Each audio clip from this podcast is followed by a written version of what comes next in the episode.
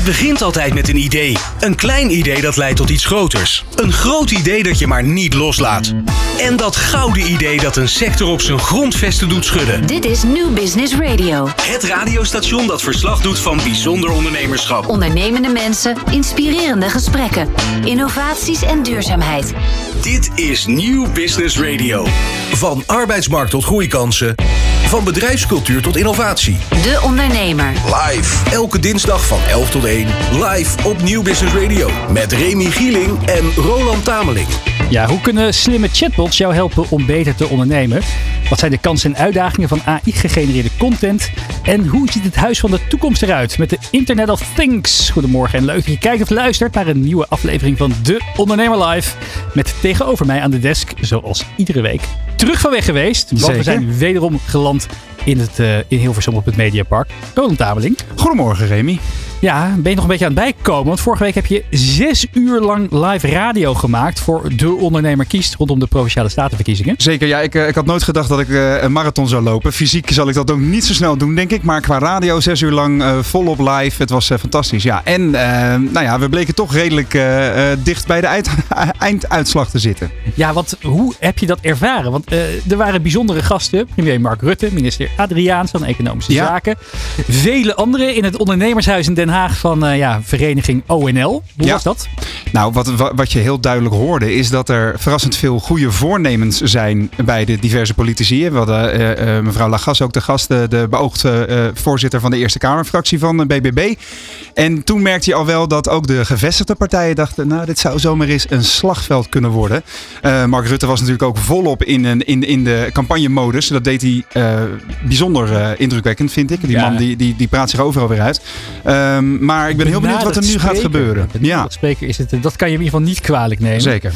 Um, we gaan ook door, want uh, bij ons aan de desk is uiteraard een nieuwe tafelheer aangeschoven die ons de gehele uitzending zal voorzien van raad en daad. Hij studeerde creatieve technologie aan de Uni- Universiteit van Twente voordat hij het carrièrepad van webdeveloper om- opging. Maar na vijf jaar besloot hij het ondernemerschap te omarmen. Richt hij samen met zijn compagnon Stefan Witkamp het bedrijf Athom op, wat de Homey ontwikkelt. Ja, wat dit fysieke kastje allemaal is en kan. En wat het doet in jouw huis, dat vragen we hem natuurlijk de komende twee uur de hemd van het lijf. Emiel Nijssen, welkom.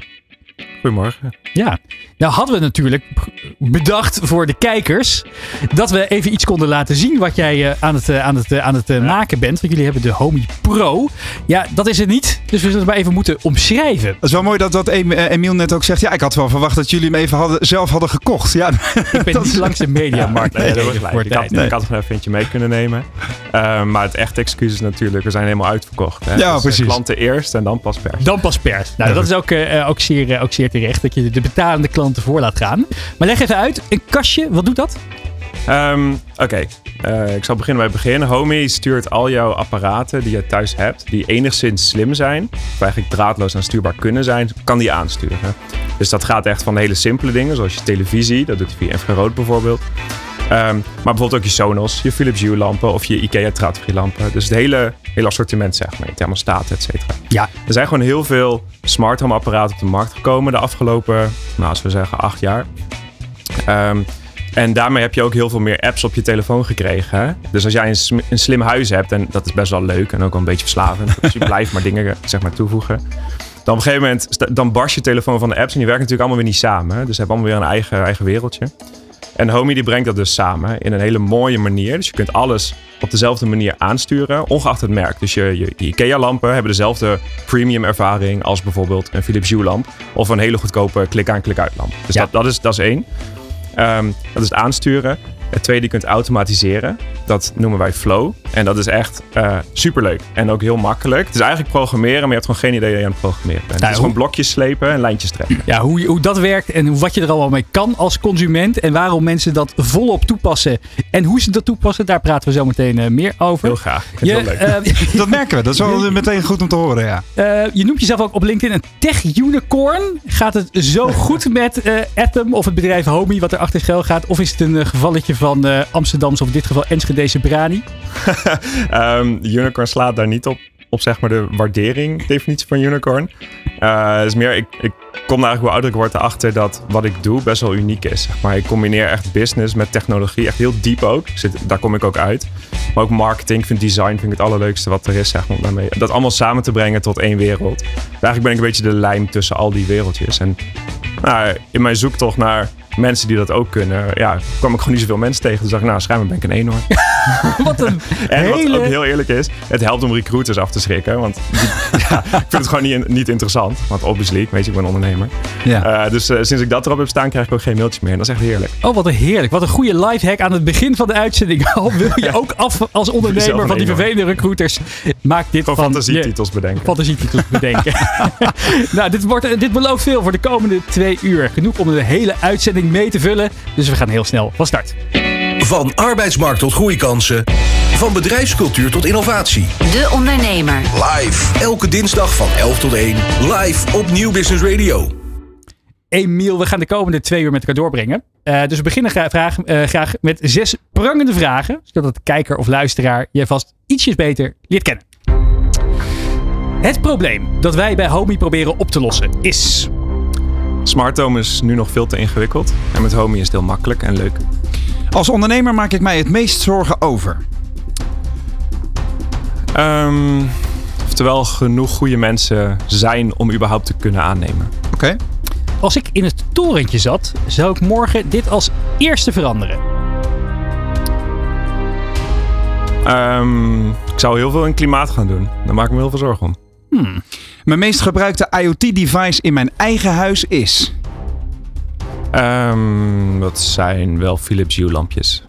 Mijn meest favoriete I O T-device in mijn eigen huis is? Dat is mijn contactsensor op mijn koelkast. En in combinatie met mijn slimme weegschaal. Mijn slimme weegschaal, daar sta ik elke dag op en die logt dan mijn gewicht naar Homey. En als ik s'avonds na tien uur mijn koelkast open doe en mijn gewicht is boven de vijfentachtig kilo... dan zegt hij dat ik te dik ben. Wauw. Oh, ja. Heel erg nice. Het zijn er twee, maar het gaat om het samenwerken. Okay. Ik hoor net dat het, dit mijn... niet heel erg geschikt is voor de familie Tameling. Maar goed, dat is een andere discussie. uh, dat vind ik wel een hele goeie. Maar d- d- die slaat misschien ook uh, bij de, aan op de volgende vraag. Een, I O, een, een I O T-device in mijn huis dat bijna niemand anders heeft is? Um, ik heb een... Um, Een zelfgemaakt schermpje. Daarom heeft ook niemand dit. Het is een mm-hmm. hobbyproject. Het is een, uh, een klein uh, L C D-scherm en die laat uh, albumart zien. Wat op mijn Sonos afspeelt. Ik vind het albumart is een beetje verloren kunst, zeg maar. Weet ja. je? L P's zijn heel mooi omdat ze groot zijn. Maar als je Spotify afspeelt of whatever, dan, dan zie je dat niet meer. Dus ik heb een schermpje gemaakt die dedicated laat zien wat er afspeelt. Wat waanzinnig. Wat een cool ding. Ik heb ooit een keer van Alexander Klupping gehoord dat hij ook, heeft ook een e-ink scherm hangen. En daar is iedere dag de cover van de New York Times wordt daar opgeprint. Zodat ja. iedere ochtend in zijn keuken dat zijn uh, hele leuke de, de, de, de voorkant van de kranten kan, uh, kan, uh, kan zien. Ja, voor de duidelijkheid, luisteraar en of kijker. Um, we gaan lekker twee uur lang nerden. Maar ja. je gaat ook echt heel veel leren Sorry. van deze man hoor. Maar dat, we moeten uh... nog eventjes uh, de laatste prangende vragen afmaken. Met deze ondernemer zou ik het liefst een week op een onbewoond eiland willen zitten. Oh, dat is uh, Tony Fadell. Hij is um, oprichter van Nest Labs, dus van de te- slimme thermostaat. Um, en hij heeft... Ontwikkelaar uh, van de iPhone en de iPod. Ja, ik geloof dat hij project-owner of zo, ik weet niet hoe ze het noemen, maar was van de iPod ja. de allereerste. En de iPhone, ja, ook nog. Ja, daar heeft hij heel veel aan uh, bijgedragen. Hij heeft een heel goed boek geschreven, Beeld ja, daarover. Absoluut een aanrader. Voor iedereen die een beetje in de tech zit, Beeld gewoon kopen. Ja, kijk, ik schrijf mee. Uh, en dan tot slot, mijn missie is geslaagd. Wanneer? Um, wanneer ik door de supermarkt loop.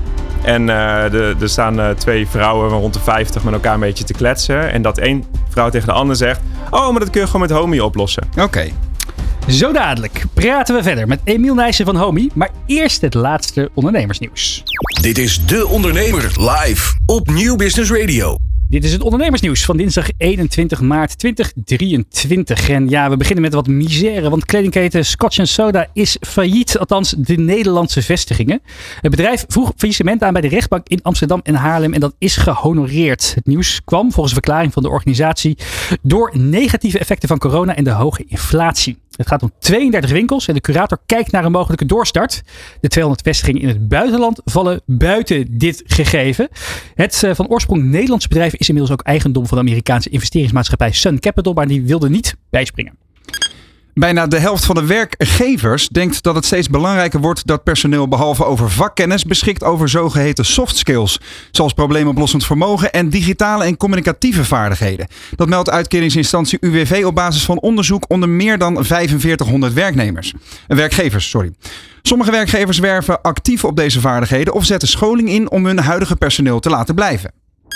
Het Franse beursgenoteerde techbedrijf Soprasteria heeft een bod uitgebracht in contanten op alle aandelen van de Nederlandse branchegenoot Ordina. Dat meldde het bedrijf uit Nieuwegein dinsdag, al dus het Financiële Dagblad. Het gaat om een bod van vijf euro vijfenzeventig per aandeel, wat neerkomt op ruim vijfhonderd miljoen euro.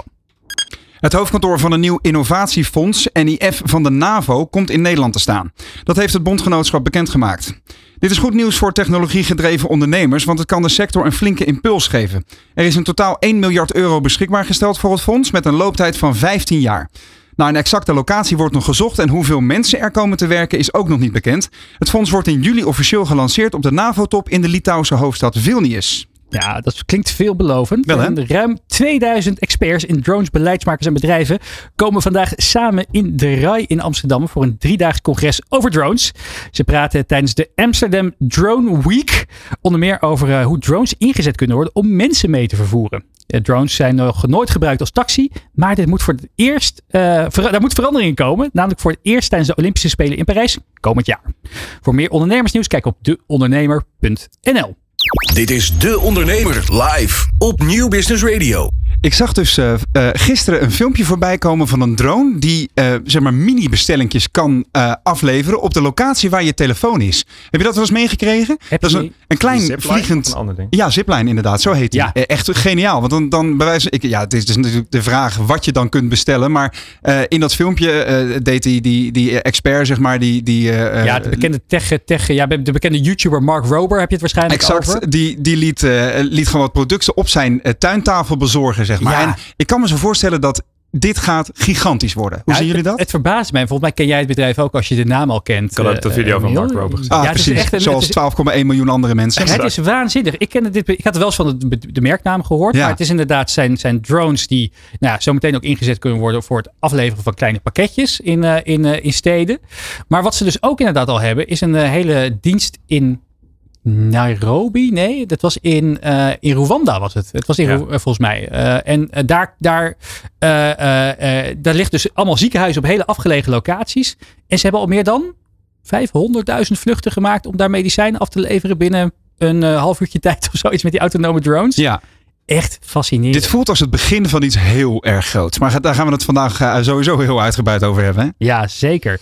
Uh, want we praten verder met ondernemer Emiel Nijssen van Homey. Emiel, ja, jullie zijn in tweeduizend veertien gestart. Ik kan me voorstellen dat als je in die tijd mensen sprak over I O T, dat mensen je een beetje glazig zaten aan te kijken. Ja, dus dat woord gebruikt ook niet.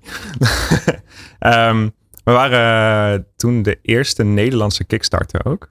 Kickstarter was al een paar jaar denk ik actief in Amerika en andere landen. En toen kwamen ze naar Nederland. Wij waren de eerste Nederlandse. Zo heb ik met samengewerkt toen. Um, ook de eerste die gefund was. Um, maar toen was Homey ook... Hoeveel hadden jullie ook weer opgehaald toen? Uh, iets van tweehonderddrieduizend oh ja. of zo. Het was, uh, het was toen heel veel geld voor ons. Uh, achteraf gezien veel te weinig om een product echt te kunnen maken. Dus we hebben heel veel gehad aan bepaalde prijzen die we hebben gewonnen. Gewoon, uh, gewoon cashprijzen, dat was echt fantastisch. En uh, ook nog pre-orders natuurlijk van uh, klanten. Ja, ik kan me nog voor herinneren. Voor mij was dat in de, de eerste versie als een soort grote witte bal. Ja. Op, uh, op kleine metalen bolletjes ja, als pootjes. Ja, ja. Ja, dat model hebben we nog best wel lang gevoerd. Echt uh, tot um, uh, eigenlijk uh, mid vorig jaar ongeveer. Ja? Hij is natuurlijk wel intern geüpgrade. De hardware is wel geüpgrade. Maar um, we hebben hem dus uh, eind vorig jaar een nieuwe, eigenlijk een opvolger daarvan aangekondigd. Wat was het een beetje het moment dat je merkte van, nou, je had die Kickstarter gedaan. Er was inderdaad interesse en er was tractie. Tegelijkertijd kom je dus mm. ook achter dat hardware nogal lastig is ja. om, uh, om in de praktijk te brengen, op te schalen. Wisten wij veel, kwamen net van de Unie af. Ja, precies. Hoe heb je dat opgelost? Um, nou ja, wat natuurlijk wel scheelde, we waren op de universiteit. Ik ben begonnen ooit met industrieel ontwerp studeren. Mm-hmm. Uh, dat vond ik helemaal niks, want het was veel te veel um, mechanica. Uh, maar ik kende nog wel de juiste professoren, zeg maar. Dus die, die konden me wel vertellen hoe het nou eigenlijk echt werkt. Uh, wat ik bijvoorbeeld heel grappig vind. Ik zat dus mijn eerste jaar stu- studiejaar toen met studenten. En we kregen geleerd hoe een spuitgietmachine werkt. Dat is zeg maar, hoe je plastic onderdelen maakt. Ik snapte er gewoon helemaal niks van. Uh, weet je, ik keek naar het plaatje. Ja, ik was gewoon niet zo slim, denk ik. Um, andere studenten leek het wel te begrijpen. Maar ik was uiteindelijk wel van die hele klas de eerste die zelf een spuitgrietmal van veertigduizend euro had, zeg maar. En toen ik naast de machine stond, toen begreep ik het. Van, oh, dat is super simpel. Dus um, uh, daar hebben ze wel heel veel mee kunnen helpen. En ook heel veel geluk gehad met de juiste mensen. Uh, zeg maar het eerste core team. Ja. Uh, daar hebben we heel veel mazzel mee gehad. Dat waren, dat waren echt toppers. Je zegt, er zijn professoren geweest die jou hebben laten zien hoe het echt werkte. Wat hebben zij jou geleerd dan? Um, Nou ja, bijvoorbeeld wat ik zei over spuitgrietmachines. Maar denk ook nou over verpakking. Hè? Dat neemt iedereen voor lief. Mm-hmm. Maar ja, oké. Okay, dus je hebt een kartonnen doos. Nou, daar zit dan weer een inlay in. Want je product moet... Het is een bol. Nou, dat is niet de makkelijkste vorm. Nee, precies. Hij moet uh, niet rondrollen in de verpakking natuurlijk. Precies. Dus ja. Daar moet je dan weer een inlay voor maken. Maar hoe maak je die inlay? Nou, dan moet je messen stams laten maken. Hoeveel geld kost dat? Weet je wel? Waar zitten besparingen? Of ga je het met schuim doen? Hoe, hoe maak je een schuimmal, zeg maar? Al, al dat soort dingen wat je eigenlijk... Waar je nooit over nadenkt. In één keer moet je dat zelf doen. En dan blijkt het toch wel ingewikkeld te zijn. Wat was het, destijds het probleem wat jullie probeerden op te lossen? Nou, Homey, destijds was een, uh, een spraakgestuurde smart home controller. Een beetje uh, en dit dat... was nog voordat Alexa ja. überhaupt uh, bekend of eigenlijk aangekondigd was. Dus eigenlijk waren we veel eerder. Ja, en Alexa um, is die spraakassistent van, van Amazon. Van, ja, precies. En natuurlijk heeft daarna Google heeft het weer gekopieerd, uh, et cetera. Um, Dus eigenlijk waren wij de eerste die dat idee hadden. Maar ik ben ook de eerste die toegeeft van... daar waren we gewoon niet goed genoeg in. Uh, spraak, herkenning en dan ook nog wat je ermee wil. Dat is echt super moeilijk. En het begint al bij de hardware. Hoe maak je de microfoons tot aan de software, zeg maar. Um, op een gegeven moment, toen ook Alexa natuurlijk een tijdje op de markt was... en we kwamen erachter dat dat team gewoon uit tweeduizend engineers bestond... Ja. Dachten we ook, oké, okay, ja, dit valt moeilijk tegen op de boxen. Hier kun je gewoon niet mee concurreren. Nee. En, maar we kwamen er wel achter van... ja, maar dat smart home ding, daar zijn we wel echt heel goed in. Als we daar nog gewoon op focussen... En toen kwam dus ook de opvolger van, van die bol, zeg maar. Dus dan nog wel dezelfde behuizing... maar toen hebben we ook op een gegeven moment ook microfoons eruit gehaald... om gewoon echt te focussen op dat smart home stukje. Begrepen klanten dat van het eerste uur? Ja, gemengd. Gemengd, maar wel... wel veel klanten die, die wel begrip hadden. En ook wel zien van oké, okay, dit het werkte wel oké. Okay, maar het was nooit fantastisch. Um, en we willen graag liever een fantastisch product wat gefocust is. Dan een beetje een mannetje van alles. Hè. Ja, want als ik heel eerlijk ben. Heb ik dus nog nooit gedacht bij een smart speaker. Hier zou ik echt niet zonder kunnen. Misschien ben ik een heel ouderwetse persoon. Maar um, als ik het jou een beetje zo goed aanvoel. Uh, ben jij met een nuttiger product bezig dan, uh, dan de smart speakers die uh, bij wijze van spreken af en toe door je gesprek heen, uh, heen komen met... Uh, w- wat, wat zei je? Ik zeg nee Alexa, uh, uh, laat me met rust. Ja. Hè? Ik vraag me vaak af, met andere woorden, hoe nuttig is die innovatie nu echt? Um, wat zou daarop jouw antwoord zijn? Uh, die spraakassistent. Ja? Ja, ze hebben wel echt goede use cases. Ik vind het echt prachtige producten. Maar... Kijk, toen ze, toen ze net nieuw waren, had, dacht iedereen, dit is de toekomst. Weet je, Google ging direct kopiëren, want ze waren bang dat zeg maar, dit het nieuwe mobieltje zou worden. Ja. Maar ja, als je even gewoon een stap terug deed, ging nadenken. Ik bedoel, als jij een telefoonnummer belt met een keuzemenu, dan word je ook gefrustreerd, toch? Want het probleem van audio is, uh, zij bepalen hoe snel het gaat. Ja. Nou, een visuele interface is hoe snel jij kan lezen, zeg maar. Ja. Dus audio is, heeft gewoon inherent een soort probleem. Um, Maar het heeft wel echt hele goede toepassingen. Bijvoorbeeld denk aan als je met je handen vol staat te koken... en je wil even drie timers zetten bijvoorbeeld. Nou, dat vind ik geniaal. Um, en ze sturen overigens ook... ze kunnen ook homies, zeg maar, hun, onze flows starten bijvoorbeeld. Uh, als je in bed ligt, vind ik wel lekker. Hoef je mobiel niet te pakken. Maar je moet niet verwachten er de hele gesprekken mee te gaan hebben. Nou, misschien als ze ChatGPT nu gaan integreren. Zeg maar die, die technologie. Ja. Daar zie ik dan wel weer een soort van de oplossing voor smart speakers. Maar tot nu zijn ze nog relatief beperkt. Maar de use cases die ze doen zijn wel relatief goed. Je zal ongetwijfeld hier vaak vragen over krijgen op feesten en partijen. Tuurlijk. Van mensen die, die, die hier nog niet mee zijn begonnen of wel. Is het af en toe na zoveel jaar dat je hier al in zit ook wel eens vermoeiend om het steeds te moeten uitleggen? Of, um, of heb je nog steeds wel een enthousiasme ervoor? Nou, het is eigenlijk, ja, maar de wereld verandert heel, heel snel, hè? Um, dus het verhaal wat ik misschien drie jaar geleden kon vertellen is nu niet meer heel relevant. Ja, misschien ging drie jaar geleden alleen nog maar over je lampen en ja, over je speakertjes. En, maar nu ook omdat veel meer mensen steeds meer smart home spullen hebben... lopen ze ook sneller tegen de problemen aan die wij oplossen. Eigenlijk lopen wij met onze oplossing een beetje voor op de markttrend, zeg maar. Um, maar dat is heel gunstig. Want dat betekent dat mensen die nu naar de mediamarkt gaan... en die kopen drie smart home apparaten van drie verschillende merken... die, hebben, die voelen opeens die frustratie. Ja. En die denken, ah shit, oké, okay, hoe ga ik dit nou oplossen? En dan komen ze Homey tegen en dan in één keer maakt, dan klikt het, weet je. Terwijl als je alleen Philips Hue hebt... ja, dan heeft Homey niet heel veel toegevoegde waarde. Nou, hoe het uh, allemaal uh, kan helpen om, jou, uh, om je, je, je leven thuis... en misschien ook op kantoor... een beetje leuker en makkelijker dat te maken. Ook. Daar oh. praten we zo meteen over verder. Maar eerst gaan we naar de wonderenwereld van chatbots. De ondernemer en A N W B presenteren de Business Mobility Week. Elke dag live radio tussen twaalf en twee op Nieuw Business Radio. Elke dag artikelen op de ondernemer punt n l met alles over mobiliteit. Stap op of stap in van zevenentwintig tot en met eenendertig maart. De Business Mobility Week. De Business Mobility Week is mede mogelijk gemaakt door de A N W B, premium partner van de Business Mobility Week. De Ondernemer. Live op Nieuw Business Radio. Met de komst van ChatGPT eind december vliegt het nieuws over slimme chatbots je om de oren. Nou, het Utrechtse bedrijf Watermelon bouwt dergelijke chatbots. En in de, gast, uh, uh, in de studio is de gast, medeoprichter Alexander Wijninga. Alexander, leuk dat je er bent. Dankjewel. Leuk ja. dat ik er mag zijn. Ja, we go way back. Het zal weer niet. Het zal... Klopt. Klopt. Ja, ik weet nog uh, in de tijd dat, uh, dat uh, Watermelon ooit heel erg lang geleden... Ja, als was begonnen als een uh, integratie van WhatsApp. Nou, dat is een heel lang avontuur geweest. En uh, een uh, hele mooie ondernemersreis die je daarmee hebt gemaakt. Um, ja, even voor de luisteraar die het niet kent. Watermelon, hoe, wat is jouw elevator pitch die je geeft uh, op, uh, op bedrijfsborrels waar je komt? Goeie vraag, want die is recent heel erg veranderd. Maar als ik hem nu zou moeten pitchen, dan zou ik zeggen... wij maken hele slimme A I-chatbots voor bedrijven. Ja, en dat doen jullie al vele jaren. Lang voordat ChatGPT zijn intrede deed. Wat, is, uh, uh, wat maakt jullie daarin uniek? Uh, in het bouwen van chatbots? Nou, moet ik eigenlijk heel eerlijk zeggen... dat de afgelopen jaren zie je dat de chatbotmarkt best wel veranderd is. He, dat begon in, in eerste instantie met allemaal van die... flows en dat soort dingen. Ja. En dan zie je toch dat dat tegenwoordig ja, niet echt geadopteerd is of niet geadopteerd wordt. En juist die nieuwe technologie, juist die mogelijkheid die OpenAI beschikbaar heeft gesteld, dat maakt ons uniek. Ja, even, als ik even heel tussendoor mag. Ik ben een beetje het vlees geworden jargonalarm vandaag. Hè? Want, um, uh, J- jij ging aan op flows. Ja, of niet? Flows. En ik kan me zo voorstellen dat een flow is waarschijnlijk een, uh, dat, je, dat je zeg maar... Uh, hallo, ik ben Caroline van, de, van de, de groenteboer op de hoek. En Caroline stelt zeg maar voorafgestelde, voor, vooraf ingestelde vragen. Is dat een flow? Ja, okay. Exact. Oké, okay, ja, nou dan, dan voorgeprogrammeerd. Precies, dan ja. snapt zeg maar de, de luisteraar die niet zo thuis is in deze informatie, snapt ook waar we het over hebben. Eigenlijk is het een beetje te vergelijken. Daar zou jouw technologie hard ook van aangaan, Emiel. Is dat, dat de, de, de chatbots van een jaar of twee geleden heel erg geleken op traditioneel programmeren. Je moest impliciet programmeren wat voor antwoordmogelijkheden eruit kwamen. En dus eigenlijk wat je zegt, is met die nieuwe technologie die we hebben, die grote taalmodellen die ook achter ChatGPT zitten, die kunnen lezen en schrijven zoals wij mensen. Is dat veranderd? Hoe is dat veranderd? Uh, je ziet dat de natural, en dan kom ik weer met een heel mooi buzzwoord, de ja, natural language understanding, dus het begrijpen van vragen, dat zat er al een aantal jaar in. Hè? Dus daar, daar is ook die technologie van Homey natuurlijk op gebaseerd. Hè? Iemand, hè, het snapt een voice command of het snapt een text command.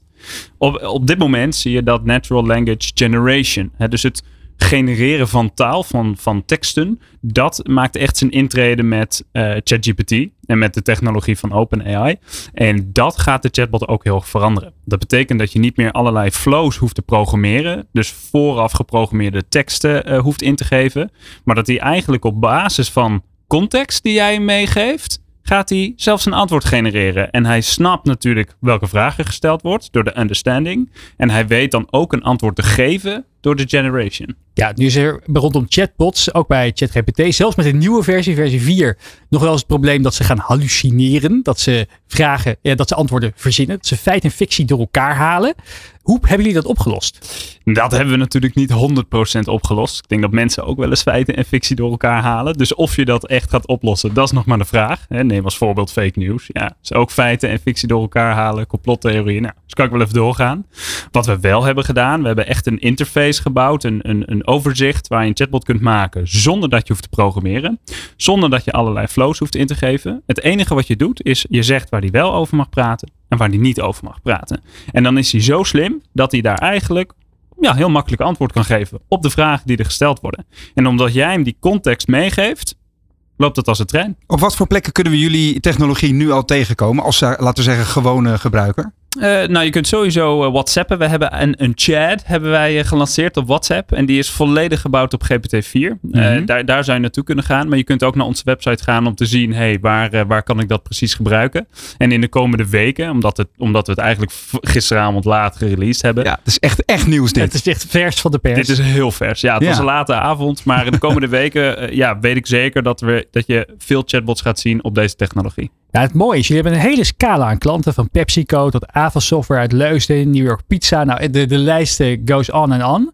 En wat veel mensen niet weten is dat je die, die, die chatbots niet alleen kan gebruiken aan je klantkant, maar ook aan je medewerkerskant. Uh, aan je medewerkerskant. Als je een bedrijf bent van redelijke omvang, dan krijg je nog wat, me, dat, wat vragen over vakantiedagen of over, uh, of over uh, zwangerschapsverlof. Ja. Uh, daar is jullie technologie ook heel geschikt voor. Perfect. We kregen vanochtend nog de vraag, eigenlijk op basis van, uh, van ons persbericht, van joh, um, hebben jullie ook een integratie met Microsoft Teams? Vandaar krijgen we heel veel vragen binnen. Dus die willen we ook zeker later dit jaar gaan implementeren. En ook Slack om echt die interne communicatie ook te ondersteunen.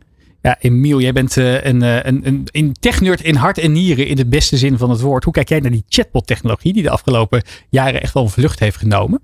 Ja, ik denk echt dat het werk wat OpenAI heeft gedaan, zeg maar, waar jullie dan geloof ik helemaal op voorborduren inderdaad. Dat is wel echt fundamenteel geweest en de, de echte, de next, de volgende revolutie van chatbots. Want iedereen nou, die een chatbot heeft gebruikt zonder zulke tech, die, dat is gewoon frustrerend. Die wil gewoon met iemand bellen of zo. Um, dus uh, het is heel nice. Ik denk ook dat dit een van de eerste beste goede toepassingen is van, van die technologie die, uh, die er is. Um, ik, het eerste wat ik dacht, en dat is misschien een vraag voor jou. Uh, kunnen jullie zeg maar dan een soort of een interne of externe knowledge base scannen? Of automatisch soort van indexeren. En dat hij daar dan zijn kennis op baseert. Dus als je het hebt over zo'n interne chatbot. Een soort, stel je hebt een interne wiki in je bedrijf. Dat je kan zeggen, oké, okay, neem dat allemaal tot je. En dat je dan daar gewoon tegenaan kan gaan typen. Ja, ja, ja. Wat wij in eerste instantie hebben gedaan. Is echt een, een, een interface gemaakt waar je zelf je informatie instopt. Dus dan zou je uit die knowledge base moeten mm-hmm. copy en pasten. Wel willen we ook uh, later in april willen we een U R L upload gaan toevoegen. Dan voer je een U R L in van of je interne of je externe knowledge base. En dan draait hij er zo een chatbot uit. En dat is wel echt de toekomst. Ja, dat is top. Ik denk dat dat voor heel veel bedrijven echt... Uh, dan is het low effort, zeg maar. Absoluut. U R L invullen, widget op je website plakken, ben je klaar, zeg maar. Exact. Of koppelen aan WhatsApp en... Uh, oh. Kijk, nou begint het heel tastbaar te worden. Je wordt ook blij van. Wat een stappen hebben we gezet sinds de paperclip van Word, hè? Ja, om maar eens wat te zeggen. Uh, ik was in november op het hoofdkantoor van OpenAI in San Francisco. En het mooie was dat ze... Uh, dat was drie weken voor de lancering van ChatGPT. En eigenlijk iedereen die mee was in mijn equipe... die had, uh, had, had, had eigenlijk nog niet van dit bedrijf... Uh, had het bedrijf gehoord. Ze vroegen ook veel al van Remy. Uh, ja, waar gaan we eigenlijk heen? Maakt dit bedrijf open source software? Dat lijkt er soms een beetje aan op die, op die, uh, op die, uh, op die naamgeving. Dat is het niet. Twee weken later kwam, kwam ChatGPT uit. Heeft echt uh, ja, de wereld bestormd. Heeft het, je zit al zo lang in deze markt. Heeft het jou verbaasd, Alexander, wat dit allemaal kan? Nou, wij hebben in het verleden hebben wij gekeken naar G P T twee. Dat is het model eigenlijk voor G P T drie waar um, ChatGPT op gebouwd is. En dat doet eigenlijk hetzelfde, maar haalt minder data. Dus nee, het heeft mij niet verbaasd. Uh, in de zin van, ik wist dat dit eraan ging komen. Omdat, ja, het is kwestie van altijd meer data toevoegen. G P T vier heeft weer meer data. Aan de andere kant vind ik de adoptie en de manier... En de, het gemak waarop mensen dit accepteren en begrijpen... dat heeft me echt verbaasd in positieve zin. Absoluut. Heb je, heb, je, heb je ook al een beetje mee zitten spelen thuis? Want je, om uh, Sinterklaasgedichten ermee te maken. En uh, ja, liefdesbrieven. veertig procent van onze hele backend uh, van onze nieuwe feature is gebouwd door ChatGPT. Echt? Echt. Omdat hij kan programmeren? Ah, ja, hij, heeft, hij programmeert. En, en je knalt het erin. Je koppelt het aan, uh, aan je andere uh, endpoints. En, en, en, en je kunt. Ja, compu- robots building robots basically. Be- absoluut. Eén vraag nog. Als bedrijven dit gaan adopteren. Als ze denken, nou ja, weet je, die, die chatbot software is zo goed. Ik durf het eindelijk ook aan. Uh, wat is het rendement wat je erop kan maken? Want je kan nogal veel, uh, veel, veel, ja, veel efficiëntiewinst halen. Door heel veel van de repetitieve vragen die binnenkomen. Nu door chatbots laten afhandelen. Ja, ja, dat is bizar. We zien nu dat we met, met de flows. Uh, de chatbot die ge- gebouwd zijn op flows. Daar automatiseren we zo'n zestig, zeventig procent mee over het algemeen. Ik denk echt dat we naar vijfennegentig procent gaan. En, en dat is significant meer. Nog één vraag hierover. Het wordt ook veel gesproken over hè, de toekomst van banen en het mogelijke verlies van banen die dit gaat opleveren. Wat betekent dit voor de klantenservice medewerker? Uh, daar gaat een enorme verschuiving plaatsvinden. Absoluut. Wat, ga je, wat, wat zie jij gebeuren dan? Nou, ik had uh, toevallig vorige week een demo met de klantenservice manager. Die keek naar de software en die gaat achteroverleunen en zegt... Ik heb straks niet meer zitten. Hmm. En ik denk dat zover zal het niet komen. Maar ja, dit gaat honderd procent zeker gaat dit wel banen kosten. Omdat de technologie zo goed is. Het doet me denken aan uh, een verhaal dat we ooit hebben gemaakt met Postillon Hotels. Hè, een landelijke keten uh, die op, op diverse plekken zit natuurlijk. Uh, zij lopen ook relatief vooraan met, met de integratie van dit soort dingen. En um, uh, Erik-Jan Ginjaar die, die zei van... de, de de implementatie van zo'n chatbot die menselijk aanvoelt, zorgt ervoor dat wij een betere band hebben met onze klanten. En het zorgt ervoor dat de mensen die achter onze desk uh, staan in de hotels veel meer tijd hebben voor het echt menselijke werk. Dus die mensen worden niet overbodig. Ze krijgen meer tijd voor hun, uh, voor hun, uh, hun baan waar ze, waarvoor ze eigenlijk zijn aangenomen. Dus als we het goed doen als ondernemers, dan zetten we de menskracht, dus van vlees en bloed, op een betere manier in in onze bedrijven. Dat ja. zou uiteindelijk de ideale situatie zijn. Precies. Of is dat wishful thinking? Nou, het, ja, je ziet voor een groot deel dat dat gebeurt. Hè? Dus dat mensen leuker of ander werk kunnen gaan doen. Um, maar je, en, en dat zagen we ook al. Maar we zagen ook al dat er ja, toch wel banen op de schop gingen door onze technologie. En ik verwacht dus wel dat dat allebei zal dat uitvergroot worden. Dus ja, er zullen meer mensen ander werk gaan doen. Mm-hmm. uh, maar er zullen ook meer mensen ja, toch... Uh, uh, ja, boventallig worden. Een andere baan moeten zoeken. Ja. Nou, wil je als ondernemer kijken wat die chatbots allemaal kunnen en wat ze kunnen betekenen voor jouw bedrijf aan de klantkant of aan de medewerkerskant? Neem dan snel een kijkje bij het Conversational A I-platform van het Utrechtse bedrijf Watermelon op watermelon punt co. De ondernemer en A N W B presenteren de Business Mobility Week. Elke dag live radio tussen twaalf en twee op Nieuw Business Radio. Elke dag artikelen op de ondernemer punt n l met alles over mobiliteit. Stap op of stap in van zevenentwintig tot en met eenendertig maart. De Business Mobility Week. De Business Mobility Week is mede mogelijk gemaakt door de A N W B, premium partner van de Business Mobility Week. Dit is De Ondernemer live op Nieuw Business Radio. En vanuit onze studio op het Mediapark in Hilversum praten we verder met Emiel Nijssen, de co-founder van de Homey. Ja, jullie hebben net een nieuwe versie van jullie apparaatje uitgebracht. Een apparaat wat alle slimme apparaten in je huis kan aansturen. Wat is de nieuwe versie? Wat kan die allemaal? Oké, okay, dan moet ik wel even allebei de versies uitleggen. Dus dan maakt niet heel veel sens. Ja. Um, we zijn ooit begonnen met uh, een product, het heet gewoon Homey. Dat was die witte bol.